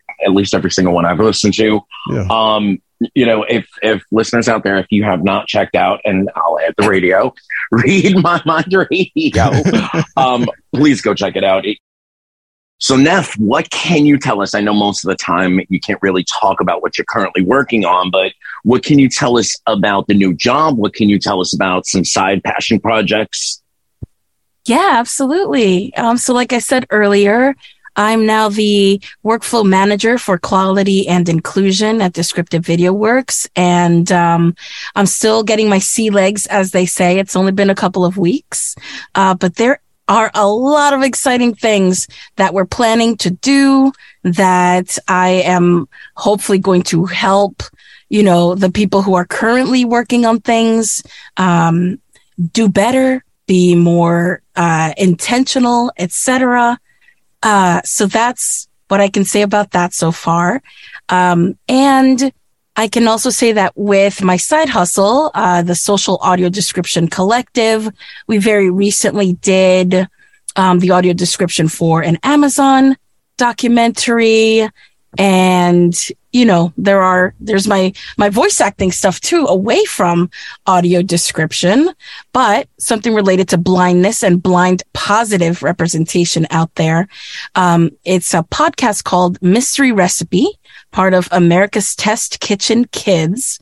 And this is a really Ooh. fun podcast. Yes, really fun podcast with human and characters alike. And it teaches um, young chefs and their grown-ups, as they say, all about the fun, fantastical, and just learning uh, all about cooking and the science of cooking and things of that sort. And I am really honored to play um, the mm-hmm. intern for season six. Her name is Maggie Eggy, and she is an egg timer, a cute little yellow egg timer in the shape of an egg.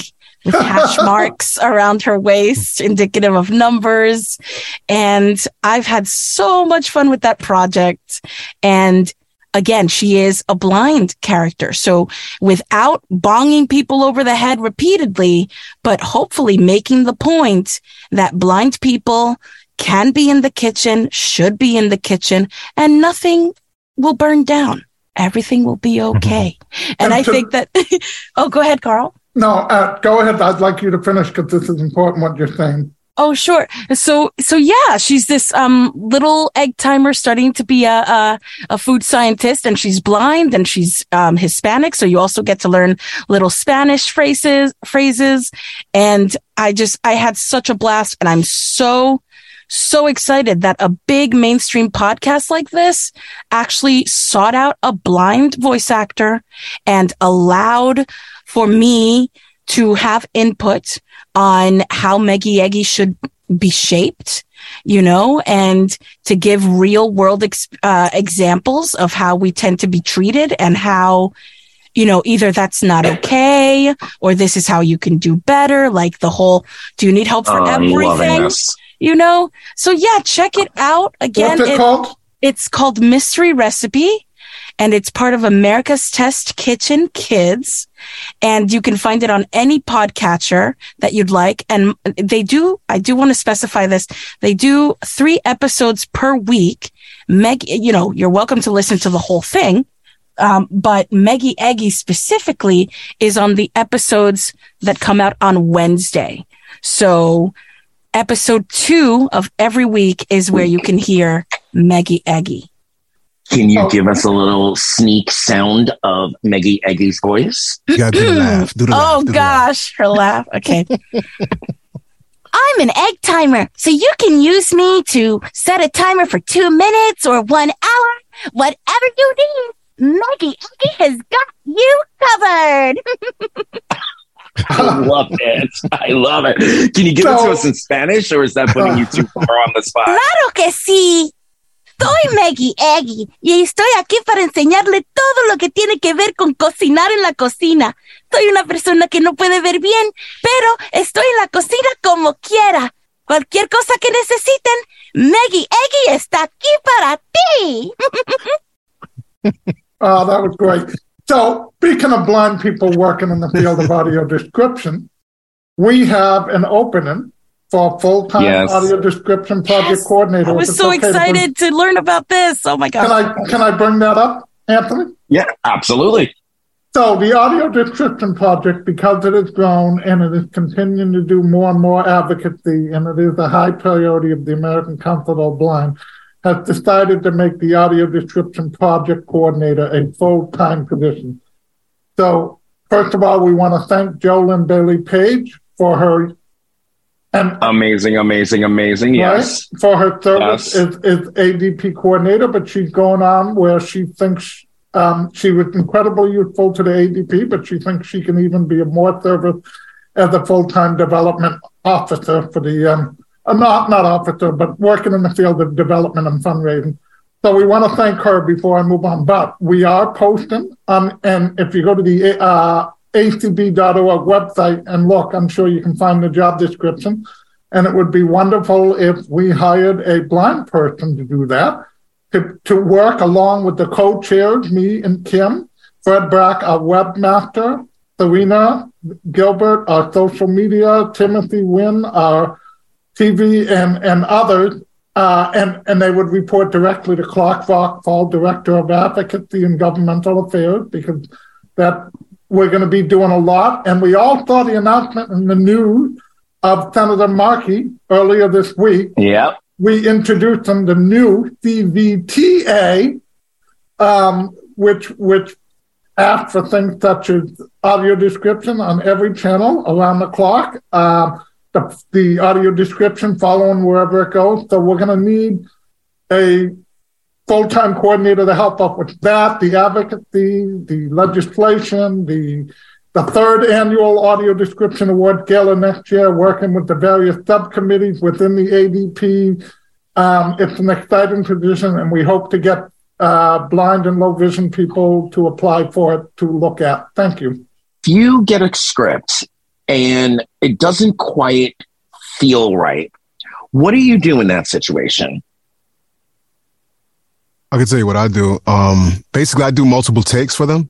So I give them, you know, it's not it's not necessarily my responsibility to say, hey, um, I'm going to rewrite this for you, but I, I do say, um, here's an alternative, uh, and, and with a suggestion. And I, you know, it's up to them if they want to use the one that I did, change it up a little bit or the, with the original. Neff? Yeah, same. I'll do multiple takes. Um, if I'm not quite sure of, you know, do you want me to be sarcastic here or do you want me to just sort of be flippant or, you know, the most subtle of changes in your voice can, can really, uh, I guess transmit a, a, bunch of different like feelings and hopefully engender those same feelings in in the listener.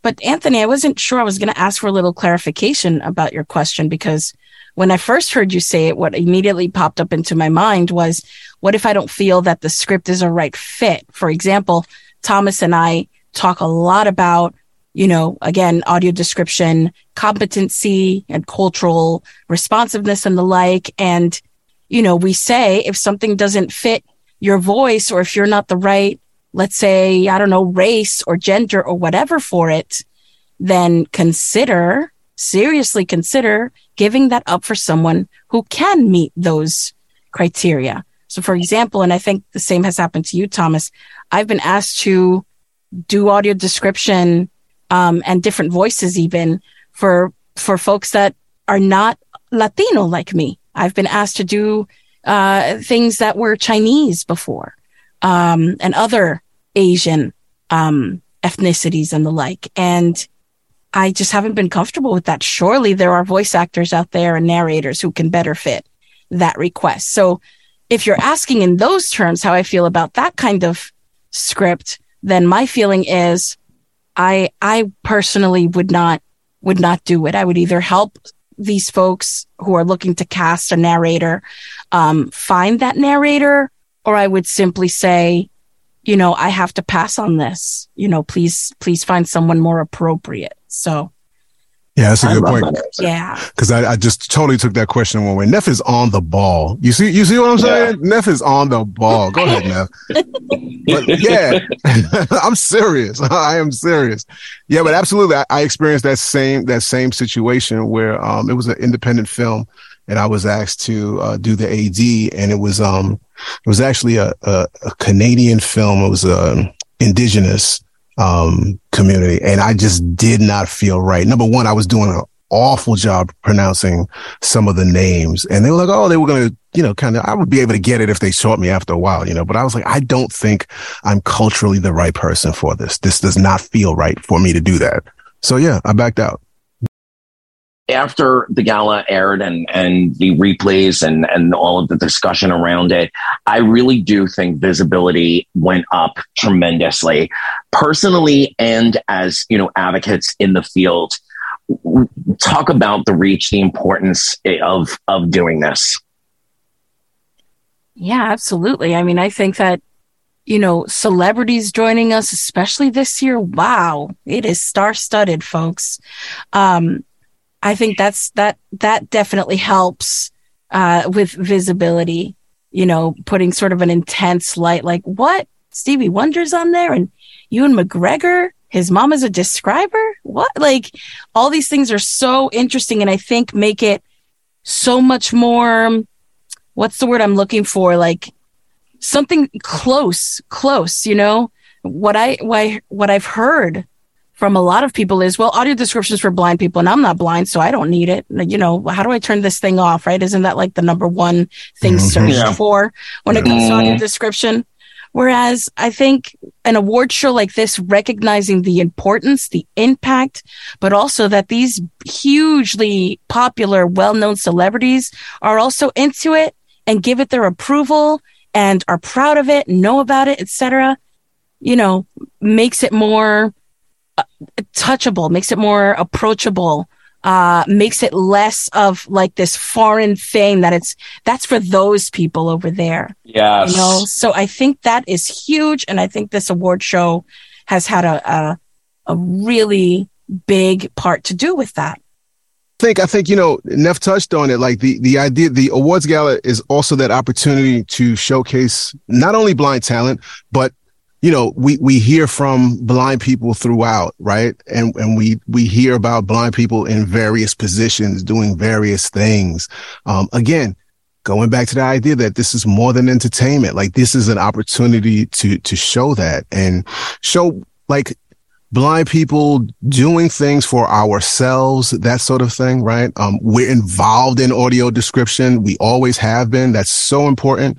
Um, and how we take this seriously and, and the advocacy that goes behind it. That's a big, big deal to me. The advocacy that goes behind everything that we have today and highlighting those things, continuing to highlighting those things.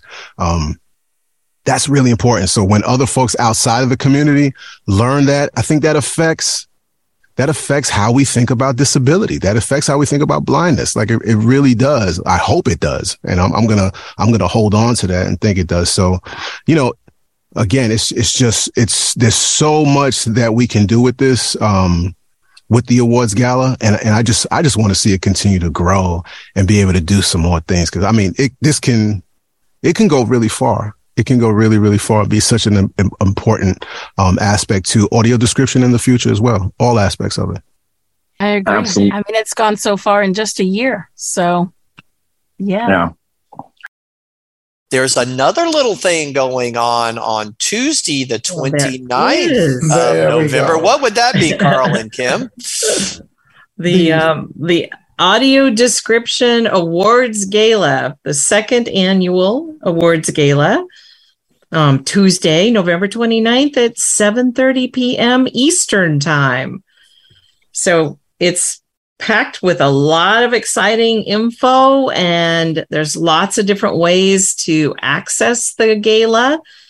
Um, so we're going to talk about that today. Uh, we'll be sure to get to how you you get it, but we wanted to tell you a little bit more about some of the things to expect in the gala. It's about a little shy of 90 minutes and um, it's full of really exciting, great um, tributes and information. And it's really just going to be so exciting and make you super proud of the work of ACB because it really does reflect partnerships with a lot of industry, entertainment industry um, companies and corporations, and just some some great work all around in the area of audio description. So, um, what's different this year, Carl?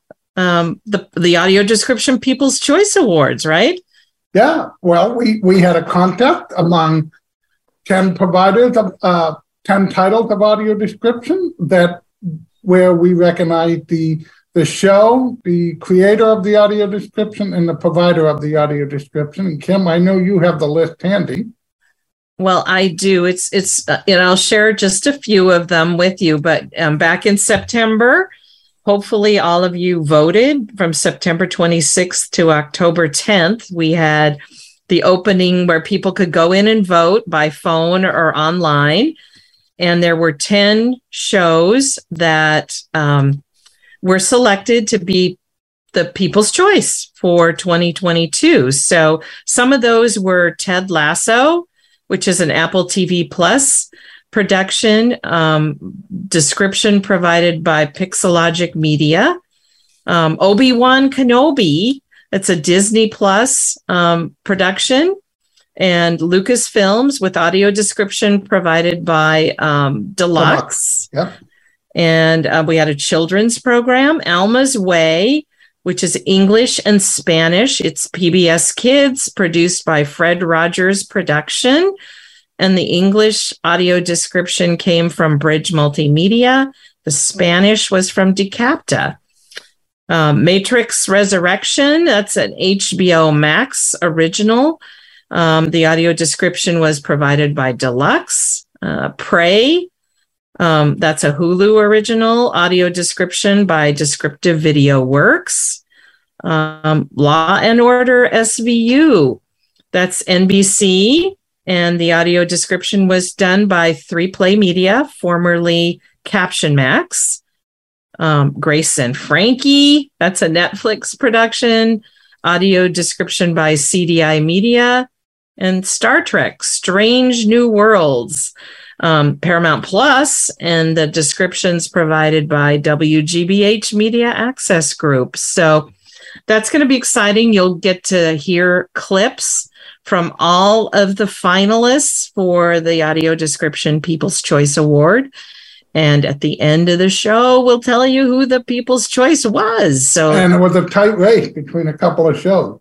it was a close race with a couple of productions. So, um, I think that's going to be exciting. And we've got quite a few uh, celebrities that are going to be part of our gala this year as well. And Yeah, so we have, Carl's on the celebrity side. He he knows all of them. well, I don't know all of them. I've memorized them because Kim told me to.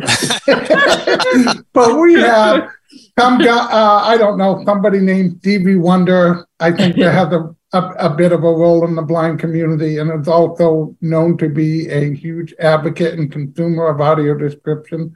So he'll be actually giving out one of the award, one of the Barry Award. yes. We have Ewan McGregor, who um, in the show, one of the People's Choice Awards, Obi Wan Kenobi, and has played Obi Wan Kenobi in at least three movies and a couple of miniseries. Um, yeah, yeah, and, and and he, and and he has a he has a great story, doesn't he, Carl? yeah, the reason why he's in it is because no one can say no to mom. Um, his mom, Carol McGregor, is actually an audio describer in, in Scotland and has been in the field of audio description for decades. And so Ewan McGregor is saying a nice few words about audio description and may the fourth be with you. Um, Absolutely. we have Cameron, no, Camryn Manheim, who's Mhm. been in Boston Public, and I think this year she's currently on Law and Order. Um, she's been in television and film for about 20 years, almost 30 years actually, and she, um, so she's going to be saying a few words about audio description. We have the cast of iCarly for those who are Nickelodeon fans, um, saying a few words. And then we have a couple of individuals from the television show See, Shayla Brown and Nesta Cooper, who are both cast members in the show See. I don't know Um, if they're who is- See. I think they're for the new. I Um, wikied it before we got on. oh, you wikied it. Okay, well you got it then. Okay, Wikipedia. Who can argue with Wikipedia? we're not arguing with Wikipedia then. That's well, at least they one might of be their the roles. upcoming Yeah. show. I do know Yeah. that one of the actresses, Shayla Brown, is visually impaired herself. Yes. And Kim, why don't we talk a little bit about what the purpose of the, or Dan, what what we see as the defined purpose of the award gala?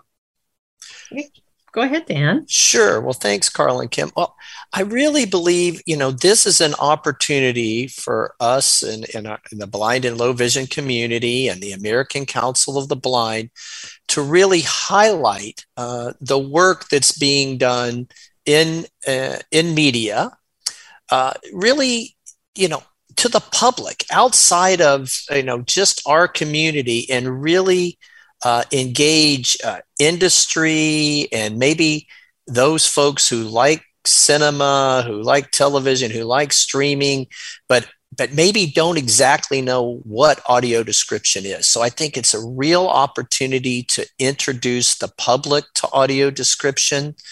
Uh, so that's one purpose, really to advocate and promote audio description.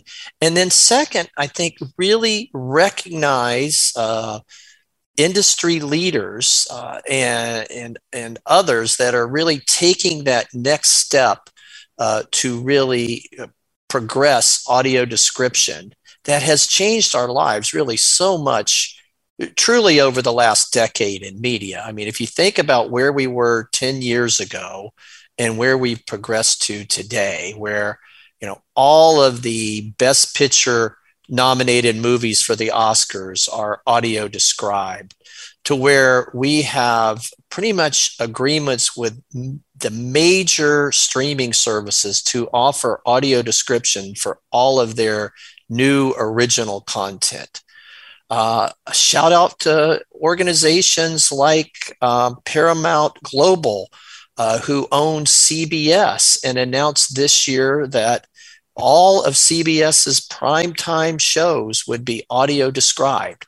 Think of where we have come from those you know discussions and and civil rights arguments we had a decade ago when we passed the CVAA we were just hoping to get 3 and 4 hours of content a week on the four major networks and the five major cable stations, broadcast stations, and and where we've come to today with the you know adp.acb.org website where you can see 8,000 titles that offer audio description. I I don't know about you but guys, but it just blows my mind the work of all of our members and the audio description project committee and where we've been able to move the ball forward. And I think this is yet another opportunity to celebrate our accomplishments and really continue to push the ball forward to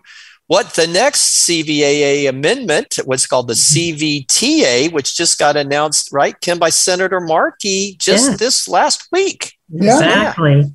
And we can talk about that in a minute. I think one of the other reasons for the gala is to highlight what we consider best practices, and we would like other folks in the industry to pursue that. An example would be last year we honored Procter and Gamble for doing television commercials, and now it seems like there's a lot of television commercials everywhere. Um, with a But I still get excited when I hear one with audio description. I don't know about you guys. you know, hey, I know Everybody else ignores them, but we pay attention. That's I mean, I'm not going to drive a Volkswagen or buy a Huggies anytime soon, but, but, but you know their audio described commercials, don't I you? do, which is cool.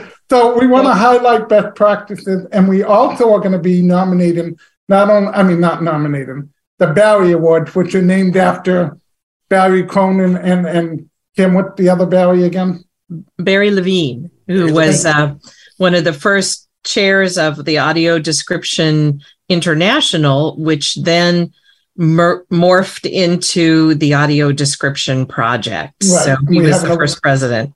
So the two, the Barrys are named after Barry Cronin, the inventor of audio description for television, and Barry Levine.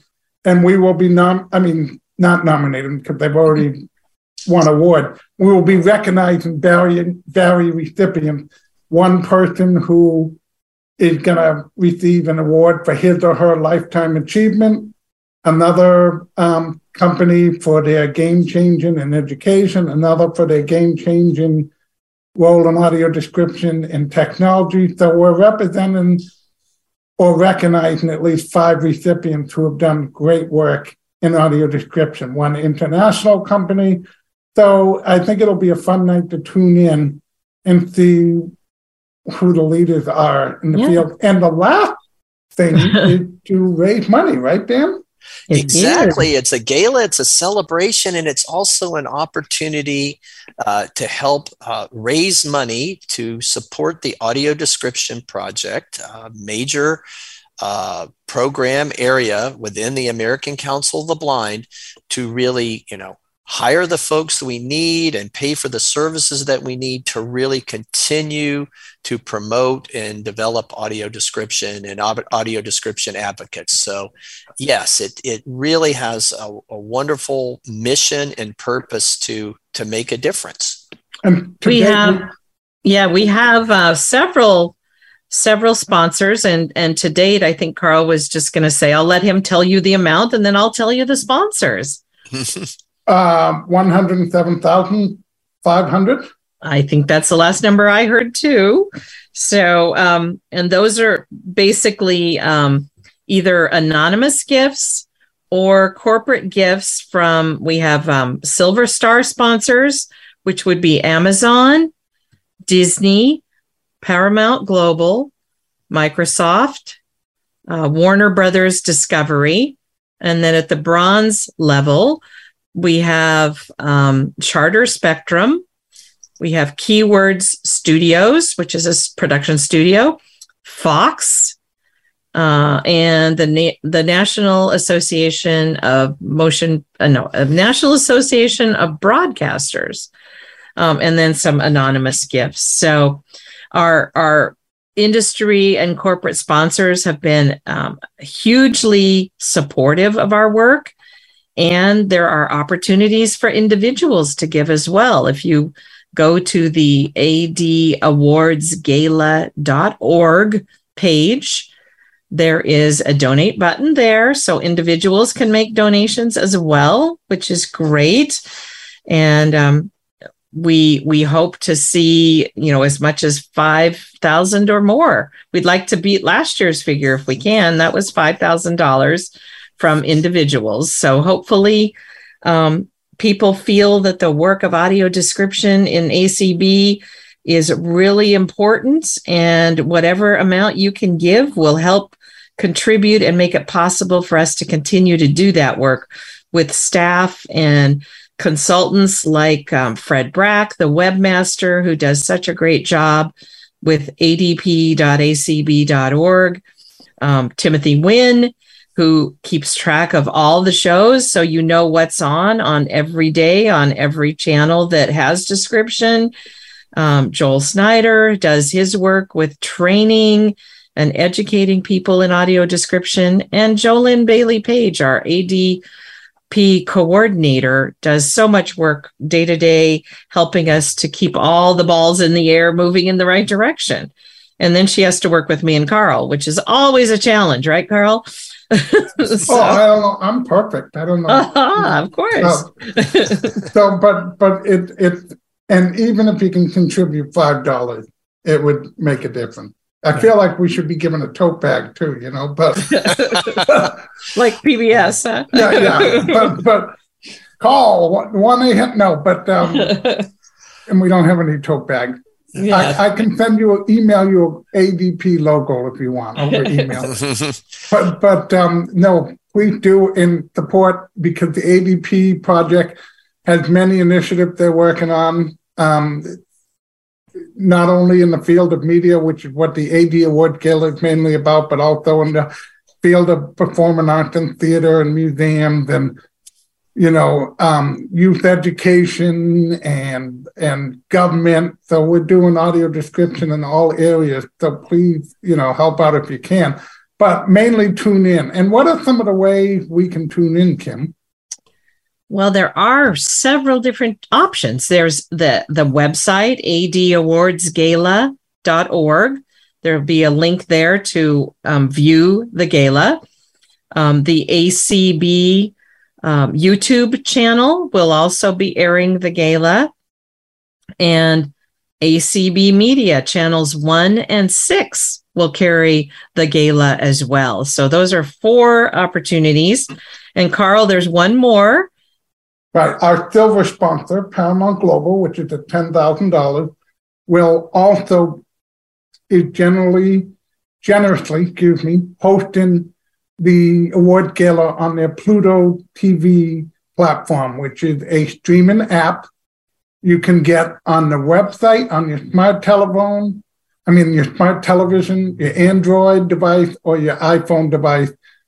And you can download the app and it'll be available on the on-demand section starting at 7.30 on Tuesday, November 29th. And the website, I played with it today, actually. It's quite accessible. And you'll be able to, um, and so is the iPhone. Um, I haven't played with it on other things yet, but it, so far I'm two for two, so I'm feeling good about it. Well, that's good. And, and it's free, Carl, right? And it's Pluto free. TV and, is and, free with over make sure you go to the on-demand side because if you go to the live side, there's over 200 channels to choose from. And my favorite is the well, I have two favorite channels now. I have the Star Trek: The Next Generation, which does nothing but play that 24 hours a day, and then the Mission Impossible channel, which have been saved in my queue. um, and it plays Mission Impossible Yeah. 24 So- hours a day. So Pluto is a new discovery. Um, and we think that they are working pretty hard on getting their platform. They've improved it dr- dramatically um, over the last year or so. And I think And they have even working- blind Yeah, they have a blind staff member who who is on the accessibility team. So we think, you know, they've expressed a pretty solid commitment that they hope to be rolling out more content and we certainly hope with audio description in the not too distant future. So So the award gala will be- be their premier event, with, Yeah. Which will launch that with audio description, and hopefully down the road on their. We do know it's on their roadmap. They just haven't officially announced when it will happen. Um, So But it- remember to go over to on demand and then search for either audio description or ACB Awards Gala. It should pop up either way and you'll be able to go from there. Yeah, so that that's new and fun and excited, along with the YouTube channel on the American Council of the Blind. Uh, Kim mentioned ACB Media One and Six, and then the web link for adawardgala.org. Yeah, so that's like five different choices of how you want to watch the gala. And, And- it'll probably be available as the podcast later on, I imagine. I'm sure the audio will absolutely. And if you're so unfortunate that you had to miss it, then I guess you can go back to the adawardsgala.org webpage. You can watch it in any of these places, um, as far as Pluto TV, the ACB YouTube channel, or the adawardsgala.org um, website. We'll all have it available and then it will be podcast on acb media at a later time probably fairly quickly but not not instantly. So might take a few days but So, it- that's a lot of availability so hopefully on, thank, on watch it. Christmas Day, you can watch it with your family as a Christmas present if you miss it on the 29th. Um, and we've got to uh, i think it's important for us to to in a few minutes be able to open it up for questions but kim maybe you would want to share with us who uh, who kind of the members of the committee were that put this can all we mention together the host first? and also the host committee? and yes that'd be yeah great yeah Carl. yeah absolutely So let's mention the hope because they're Uh-huh. both blind consumers. They're both, well, they're two things. They're voice, they work in the field of audio description. They're blind individuals that work in the field of audio description. And they're also both blind consumers and advocates of audio description. And Kim, I'm going to, I'll say the first individual, if Okay. the second one, because I don't want to butcher the name. oh okay First, the first one is Thomas Reid, who is a podcaster and voice talent for audio description. Um, Reid My Mind Radio. Thomas Reid was the host last year, and then we have for the voice talent and audio describer and co-host Kim. Who's that? It is um, Nefertiti Matos um, Olivares, and she is a voice, um, an audio description writer, and an audio description voice talent. So she's actually voicing the description for the gala.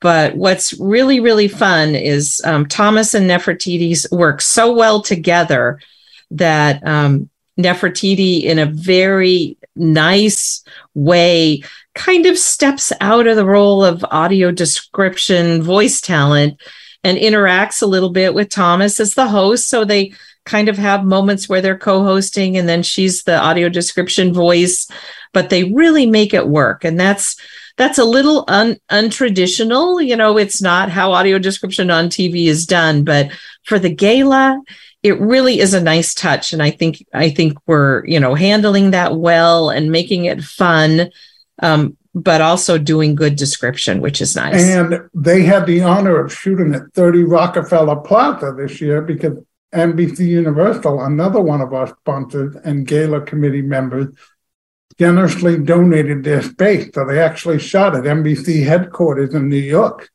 yeah, that's So right. Anyway, I cut you off from going ahead to recognize our gala committee members. Yeah, the um the committee is uh, the planning committee that works on this. I think we started back in probably um, April or May, and we may even start earlier next year because we keep thinking of things we need we can start earlier. And um, the co-chairs are Matt Ater, who is vice president at Vispero, and Karen Keninger, who is retired as the director of the National Library Service for the Blind and Print Disabled. And then we have members like myself and Carl and Dan. We have staff from ACB, um, Eric, Jolynn, Joel, Kelly Gask, um, Clark Rachfal. Clark, um, Tony Stevens as a volunteer. We have um, several people from from industry. Uh, there's a couple people from Bridge Multimedia, uh, Dicapta, Um, we got we've got John Kavanaugh from Bridge Multimedia, Maria Diaz from Dicapta, Martha um, Heller and Mark Torres from Paramount Global. Uh-huh. Uh, Lori Samuels from uh, NBC Universal. And they have been so helpful, the industry people, because there, there are so many things that you have to do. And Dan was talking about this um, a couple days ago. You just, he's even learning the lingo of the media biz, right, Dan? As far as, you know, delivering assets and all that kind of stuff. He's he's got the lingo down where, you know, there's so many permissions you have to get and copyright authorizations and licensure permissions and all these things that have to be done to make the 90 minute production flow. And, you know, I can tell a little story that last year, about three hours before the gala, YouTube um, flagged our gala and said, no, you can't show that. That's an NBC program. And we had permission from NBC, but it wasn't flagged and tagged the right way in the gala file. So NBC got on the horn and they talked to YouTube and cleared it up for us, you know, like with two hours to spare. So uh, this year, I think we've we got all the permissions we need. Um, we're screening the gala ahead of time, making sure that everything's good to go. But we had a, uh, our last meeting this afternoon, and things look pretty good. The gala is captioned for deaf and hard of hearing, and of course, it's audio described and openly audio described, so everybody will hear it. That's right, because of how it's being viewed. We we want the public to learn about audio description and how it contributes to making television accessible for people who are blind or have low vision. So, well, fantastic. I've got a special thing. I would like to ask Carl and Kim, each of you, to kind of share a, an audio description moment that meant a lot to you. And then I thought maybe we might open it up to our guests, give them a minute or two to raise their hands. We have Sheila Young, who's our host. And uh, besides being uh, forever young, and a wonderful host for us this evening. Sheila is also the chair of our Performing Arts Museums and Parks Subcommittee and very involved in audio description. So, hello, Sheila. Hi, everybody. What a wonderful! I'm I'm so excited about next week. I can't wait. so while while people are raising their hands. Uh, Carl, could you tell us a little bit about kind of audio description and what it's meant to you? So my wife and I went to see Lincoln. No, um, I'm kidding. That damn story. It, it, it, means a lot to me, and I'm I've told this story a number of times, but um, for those who bear with me, I'll tell it again. So uh, I grew up loving film, and and I wanted to work in the field of film and television. And I did for a little bit. I went to school and got my undergraduate degree in film production. I went out to Hollywood, and for a couple of years, I did work in film and television. But then I had to give up drive-in, and I actually knocked down a light that destroyed a movie set, and I got fired. And this was 91, 92. I didn't know how the ADA, nobody really knew what it was yet. I didn't know how to handle it the internet really wasn't around. You know, you couldn't really take public transportation. I didn't know what to do, so I came back home and uh, to Boston. And for a while there, you know, I, I you know, I, I watched movies, but then my vision got to the point where it was getting difficult, and I wanted to still have a hand in film and television a little bit. So I started doing some research, and I found out that that there was this group in Boston called the Media Access Group at WGBH. And for those of you who don't know, you can probably hear it, but for those of you who don't know, I'm a member of the deaf-blind community, so I'm both blind and hard of hearing. And this media access group does captioning and audio description. I was like, perfect. This is like tailor made. So I, I did an informational interview with a guy by the name of Larry Goldberg, and he said, "Let me see what I can do." And several months later, he brought me on as a marketing person. And what audio description did for me is give me my love and film and television back when I lost it. It gave it back to me. It got, got me excited again about watching film and television in a way that I used to have when I had full sight. And it also allowed, I got into audio description big time when I started dating my wife almost 20 years ago. And it allowed me to watch television with her.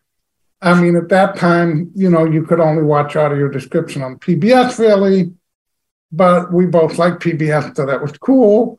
And there were only a handful of DVDs, but my wife was sensitive enough and and appreciated enough that she would let me pick the show with the audio description.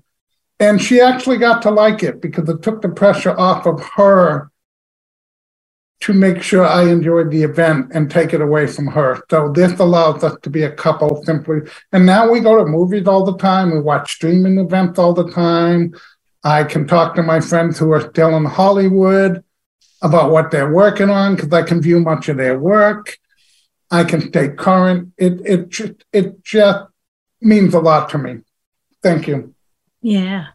Well, That's such a- Carl. Such a great story, Carl. Um, It is. so How about you, Kim? Well, um, you know, my my story goes way back to when I was a kid, and my family liked to go to movies. And when um, I have juvenile glaucoma, and when my sight started to fail, um, they would start telling me what was happening, and people in the theater would get very annoyed with them. yeah. Um, we've all probably had that experience happen to us in the past. And so uh, we really stopped going to the movies because they didn't like people getting mad at them.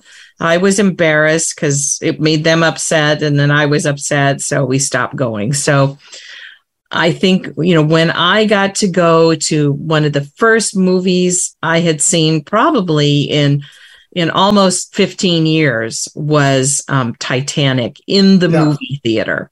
Yeah. And that was such a thrill to me to be able to go to the movies and sit down and have popcorn and be with my friends and not have to have anybody whispering to me, but I knew what was going on. So that was such a huge excitement for me. I think that's really what started my my advocacy and my passion for making audio description more accessible and more available to people and really building um, a network. I love live theater too and i really got a lot of my start in in that advocacy world as well with live theater. And in the boston area there was one theater. They'd have maybe one or two shows with audio description a year. So we love and and and the Wheelock Family Theater started it. That's right in the Boston area. And you know, I've just worked with theaters for the last 15 20 years and we now have um probably we have about 8 or 9 theaters that are doing audio description and there's probably nearly 50 shows that we can see between August and September every year. There's something going on practically every weekend where you could choose to go to audio described shows in live theater. And I put together for people in the Boston area uh, an annual season schedule of all the theater productions with all the theaters and how to get tickets and the times and the dates. And that list goes out to almost 1,800 people in the Boston area. Yeah, Kim has made it- me very poor. yes, because Carl has to go to those shows now that he knows about them. So, you know, when they're there, it, that's an important part of of the outreach that I do with the community and with the theaters. Is the theaters are investing in audio description and they want blind people to come and and parti- Mhm. participate. So it's so important to make sure the word gets out far and wide that different shows are described and encourage people to go to those shows and make it a really positive experience. So that's what I do a lot of in in the local Boston area and that means a lot to me to work with the theaters and see them getting excited about things. I just saw um, the new Broadway smash called Six about the six wives of Henry VIII and it was fabulous and I had such a great time and it was fully audio described and you know it was it was Six wives, that terrific so happen. I'm not. Yeah. I can't keep one happy, and she's not going to let me behead her. So, you know, yes, that's right. Dan, what what is Dan or Sheila? What is your story? And then we should open it up to questions. Yeah. Well, Sheila and I first we're jealous because in Orlando we're just getting started with our first theater now to to start showing audio describing the Broadway series, our Dr. Phillips Center. So we're we're just at the beginning, but uh, boy, that that's amazing that there's 50 shows available in the Boston area. That's that's fantastic. Um, well, gosh, I I would say um, I- I'm not going to tell the Lincoln story, Carl. I promise. But but uh, what audio description kind of provided for me was because you just enjoy it so much. It's made a difference. Is it was really one of my first kind of small advocacy efforts is you know leslie and i typically go to the winter park village to the regal cinemas regal entertainment and you're always struggling with your device that you're keeping your fingers crossed and hoping you know after the the trailers and the credits and the commercials from regal and all that when the movie starts you're hoping and praying that the audio description actually comes on, right? Otherwise, you're trying to struggle and get back to the customer service desk and change out your receiver, and you're worried about disturbing people and missing part of the movie. And so I was sharing the story with my friend Dan Dillon, and he said, Well, you know, Regal Entertainment actually is a sponsor for the ACB walk. And um, you know his his uh, wife Brenda Dillon had developed this relationship with their vice president of HR Randy Smith, who started working with Regal to donate to the walk each year. And he said, Why? I've got Randy's phone number and email. Why don't you contact him and tell him about your situation? So I, you know, said, okay, I'll try this. So I called Randy and I introduced myself and, you know, told him the issue we were having. And, you know, wouldn't it be great if, uh, you know, one of the, you know, the, the Regal commercial that kind of introduces the concession stand and turn off your cell phones and all that. If it could say some words in audio description, we would know our devices worked, you know, before the movie got started where we could react. And he said, well, you know, we're we're now working to caption that um, you know kind of trailer that we play right before the the actual you know movie previews start. Let me call the engineering folks and see what I can find out. I said, well, Randy, that'd be great if I you know please let me know if if you can make any progress. And two weeks later, uh, Leslie and I went to see a movie at our local Regal Cinema and there we were you know hoping and praying that the you know the uh, that the audio description would come on. And here comes the regal commercial and all of a sudden the popcorn and the diet coke start talking with audio description. And i jumped up and i screamed and went yeah!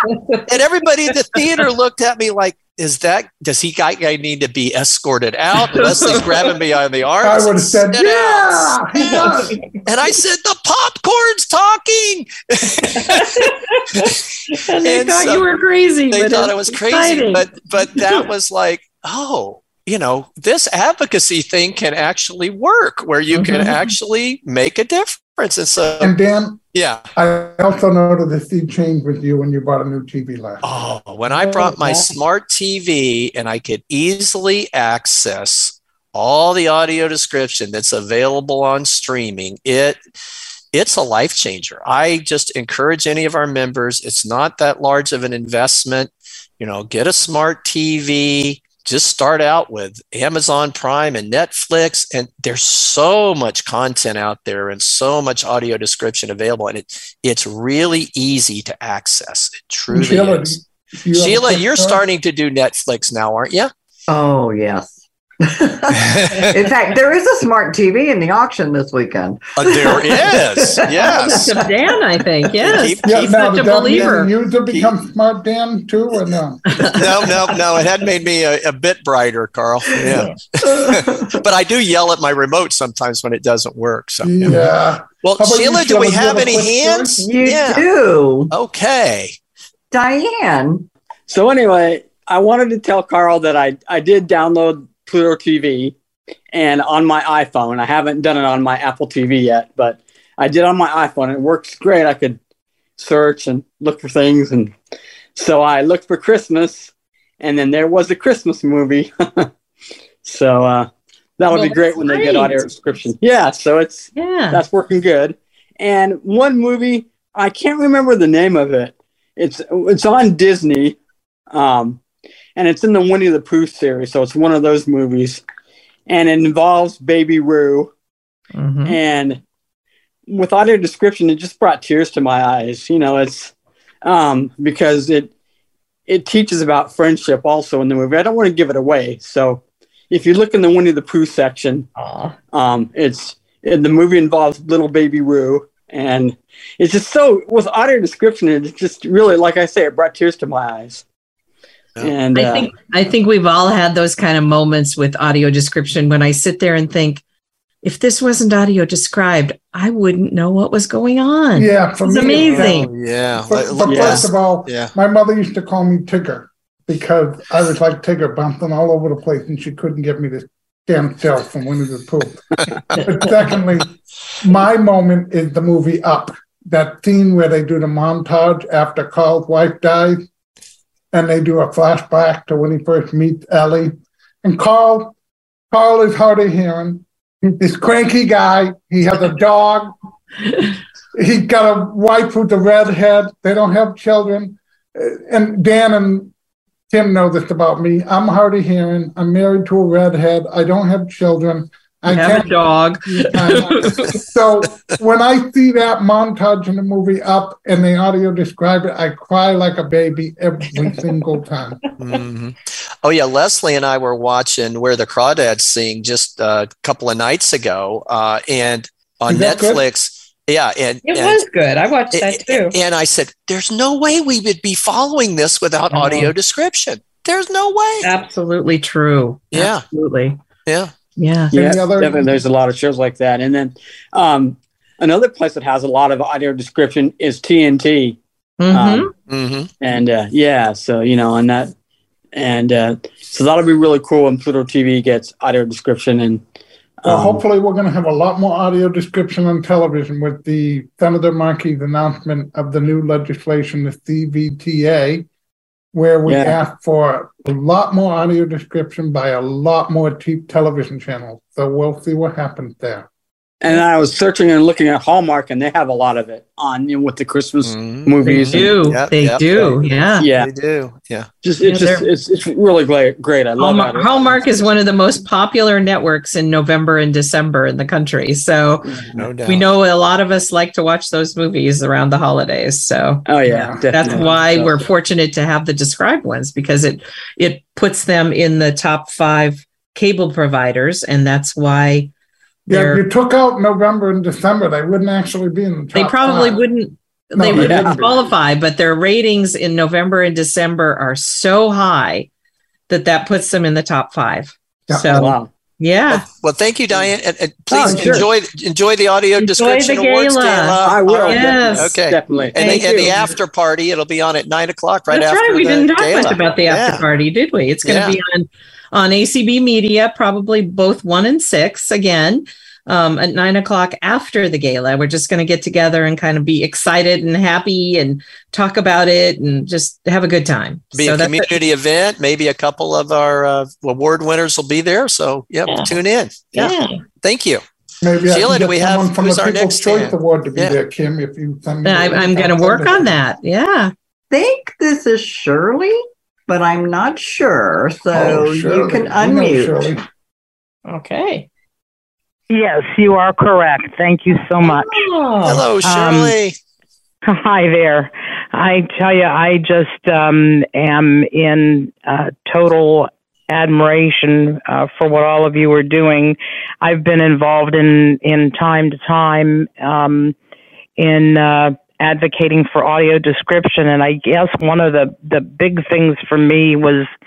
Um, the first time that the audio description mandates went through, I'm sure you guys remember, we had it and then we lost it for a while and then we got it again. But the first time it went through, somehow through a lot of um, calling and bugging people and this and that and the other thing, I was able to get a hold of an engineer at our local local um, cable company, you know, which was part of what is now Spectrum, but it had every other name uh, in the interim. And I was able to get a hold of a gentleman um, at the time who had the authority to do something, and he actually um, set it up so that we got audio description on the SAP channels uh, for all the networks that were oh, carrying it. And I, I kind of feel like um, I was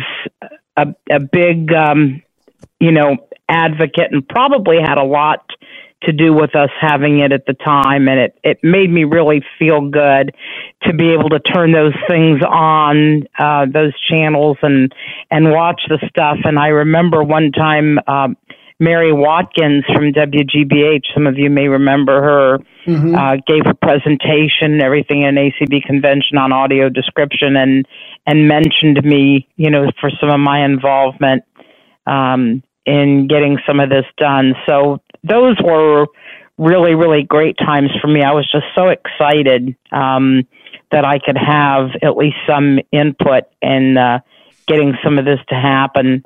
And, you know, I know most of you on this call have been working in this area for years and and I'll tell you I um you know we we don't even go to movies unless they have description although you know we haven't been to any since covid anyway so it's been a while but we sure take advantage of it uh you know with the cable company and any other thing we can. And I must say that Hallmark, not only their main channel, but of course they've even uh, put it on their movies and mystery channel. Almost every movie yes. they show on there has description as well. And I, I don't know that they were mandated to do it on that channel. So I have to give them they're, they're you know, not. a lot so of credit for that. Thank you. You're going to tune in on Tuesday night, right? Oh yes, most what? definitely. Yeah. I most Sheila definitely will be here cheering you guys on. So and Sheila was thanks for uh, for all that you continue to do. Well, and Sheila you. was a member of the media subcommittee for the audio description project for many years and a and a frequent contributor. Thank wow. you. Yes. Thank, thank you, Shirley. Not Shirley. Shirley was. Yes, thank you, Shirley. I meant yeah. Shirley. Shirley was a frequent contributor. Yeah. And, and happy Thanksgiving to you and Lynn. Thank you, Shirley. Thank you, Shirley. Yeah, I just, you know, Dan and Carl and I have been working on the gala for so many months that it's like, it's just unbelievable that it's going to happen on Tuesday. And it, it took a lot of extra planning this year because, you know, here's Thanksgiving right between us and the gala. And what does everybody do this week? You you got lots of people taking the whole week off because it's a holiday. So we and really I was again having it on Tuesday. we we really had to plan and work to make sure that everything was done last week and we were pretty darn close the only thing i think the last two items were the captioning and the audio description which is how it happens in in production you have to finish the show before you can caption and describe it so that's all been done. Oh, and the we, other the other and we met our deadline, which was to make sure that by today, you know, everything was going to be cleared and ready to go and for next week. So we, if we have a, a little snafu somewhere, we've got time to fix it. So, but I think everything's going to help on really vignette. well. We're also going to have some vignette where some individuals tell why audio description is important to them. Yep, that's part of the gala. That those were produced for us by Bridge Multimedia, and they're interspersed in the program of the gala. So um, it's going to be it's going to be really good. I'm just I can't wait to see it. I haven't seen it yet. Uh, I don't think any of the three of us have seen it. no, it. not at so, all. Not at all. really, so, really looking forward to we, it. We yes. know the pieces and how they got put together, and but we haven't seen the whole finished product. So it's going to be Ooh, I just super exciting. Future. I just we can play this at future chapter meeting. Even if Hmm, never mind. Go ahead. Oh, yeah, yeah. And, and, I would encourage folks, you know, if you get a chance, uh, maybe involve some of your chapter members. Uh, you know, make a party out of it. You know, have a viewing party. Uh, Leslie and I last year, you know, we got her family involved and they tuned in and watched it on streaming Yep. and they were, uh, they Promoted they- on they- social media. Yeah, they were. They're all sighted, but they really, you know, kind of took away a, a real appreciation of audio description after they saw it. And So, Dan and um, Kim, we do have someone on stage. oh, that'd be Great. great. We'd love to hear from Thank them, you. Belinda. Go ahead. Go ahead, Cindy. I just wanted to mention that it is not just going to be on ACB Media. Everyone will see the gala and the post uh, party uh, on the community guys here? schedule. It will Mhm. be in Zoom and in Clubhouse as well. So hope people will. That's right. That's right. That's- And Kim, you and I should talk offline about making sure all the award winners get invited. I, I'm going to do that. We talked about that earlier today at our, our post uh, our post gala planning meeting at four o'clock today, and I've got a I'm working on that tonight. So yeah, definitely going to invite. Hopefully, we'll have some of our award winners drop in and some of the people that help produce the show. So it'll be a lot of fun. So I'm I'm glad it's going to be on Clubhouse and Zoom. And I've got to do the paperwork tonight for for Cindy and Colby to make sure everything goes smoothly for the after party. So I am going to do that. So And I'd like to give a special shout out to Kelly Gask and Jolyn Bailey Page, who are our staff members who have just worked so hard to help coordinate this and really get the word out. Uh, if you can imagine getting this out through all the social media platforms and working with all the different companies to get the quote unquote assets in and out and legally cleared and and we, we're also favorite word. After. Yes, I like Yes. that word. and, and then, uh, and then also, to me, the other thing that we've done is we've really been working with these different companies to kind of uh, leverage their social media presence. What was it? Something I think what Disney with Star Trek they went out. yeah, to the Obi Obi Wan Kenobi fan fan Twitter That feed Star Wars. Star, Star- Wars, Star yeah, Wars, Star yeah. Wars. Yes, Paramount exactly. is Star Trek. yes, That's right. yes. I get them Star, mixed. Star Trek went out to Oh, no, like no, don't, don't. there's know, I know. Big war between Star Trek and Star but Wars. it Don't went out go to there. like six million, Million followers. Ah, followers, yeah. yeah, pretty exciting. Because they were excited about being finalists for the Audio Description People's Choice Awards. So it helped spread the word.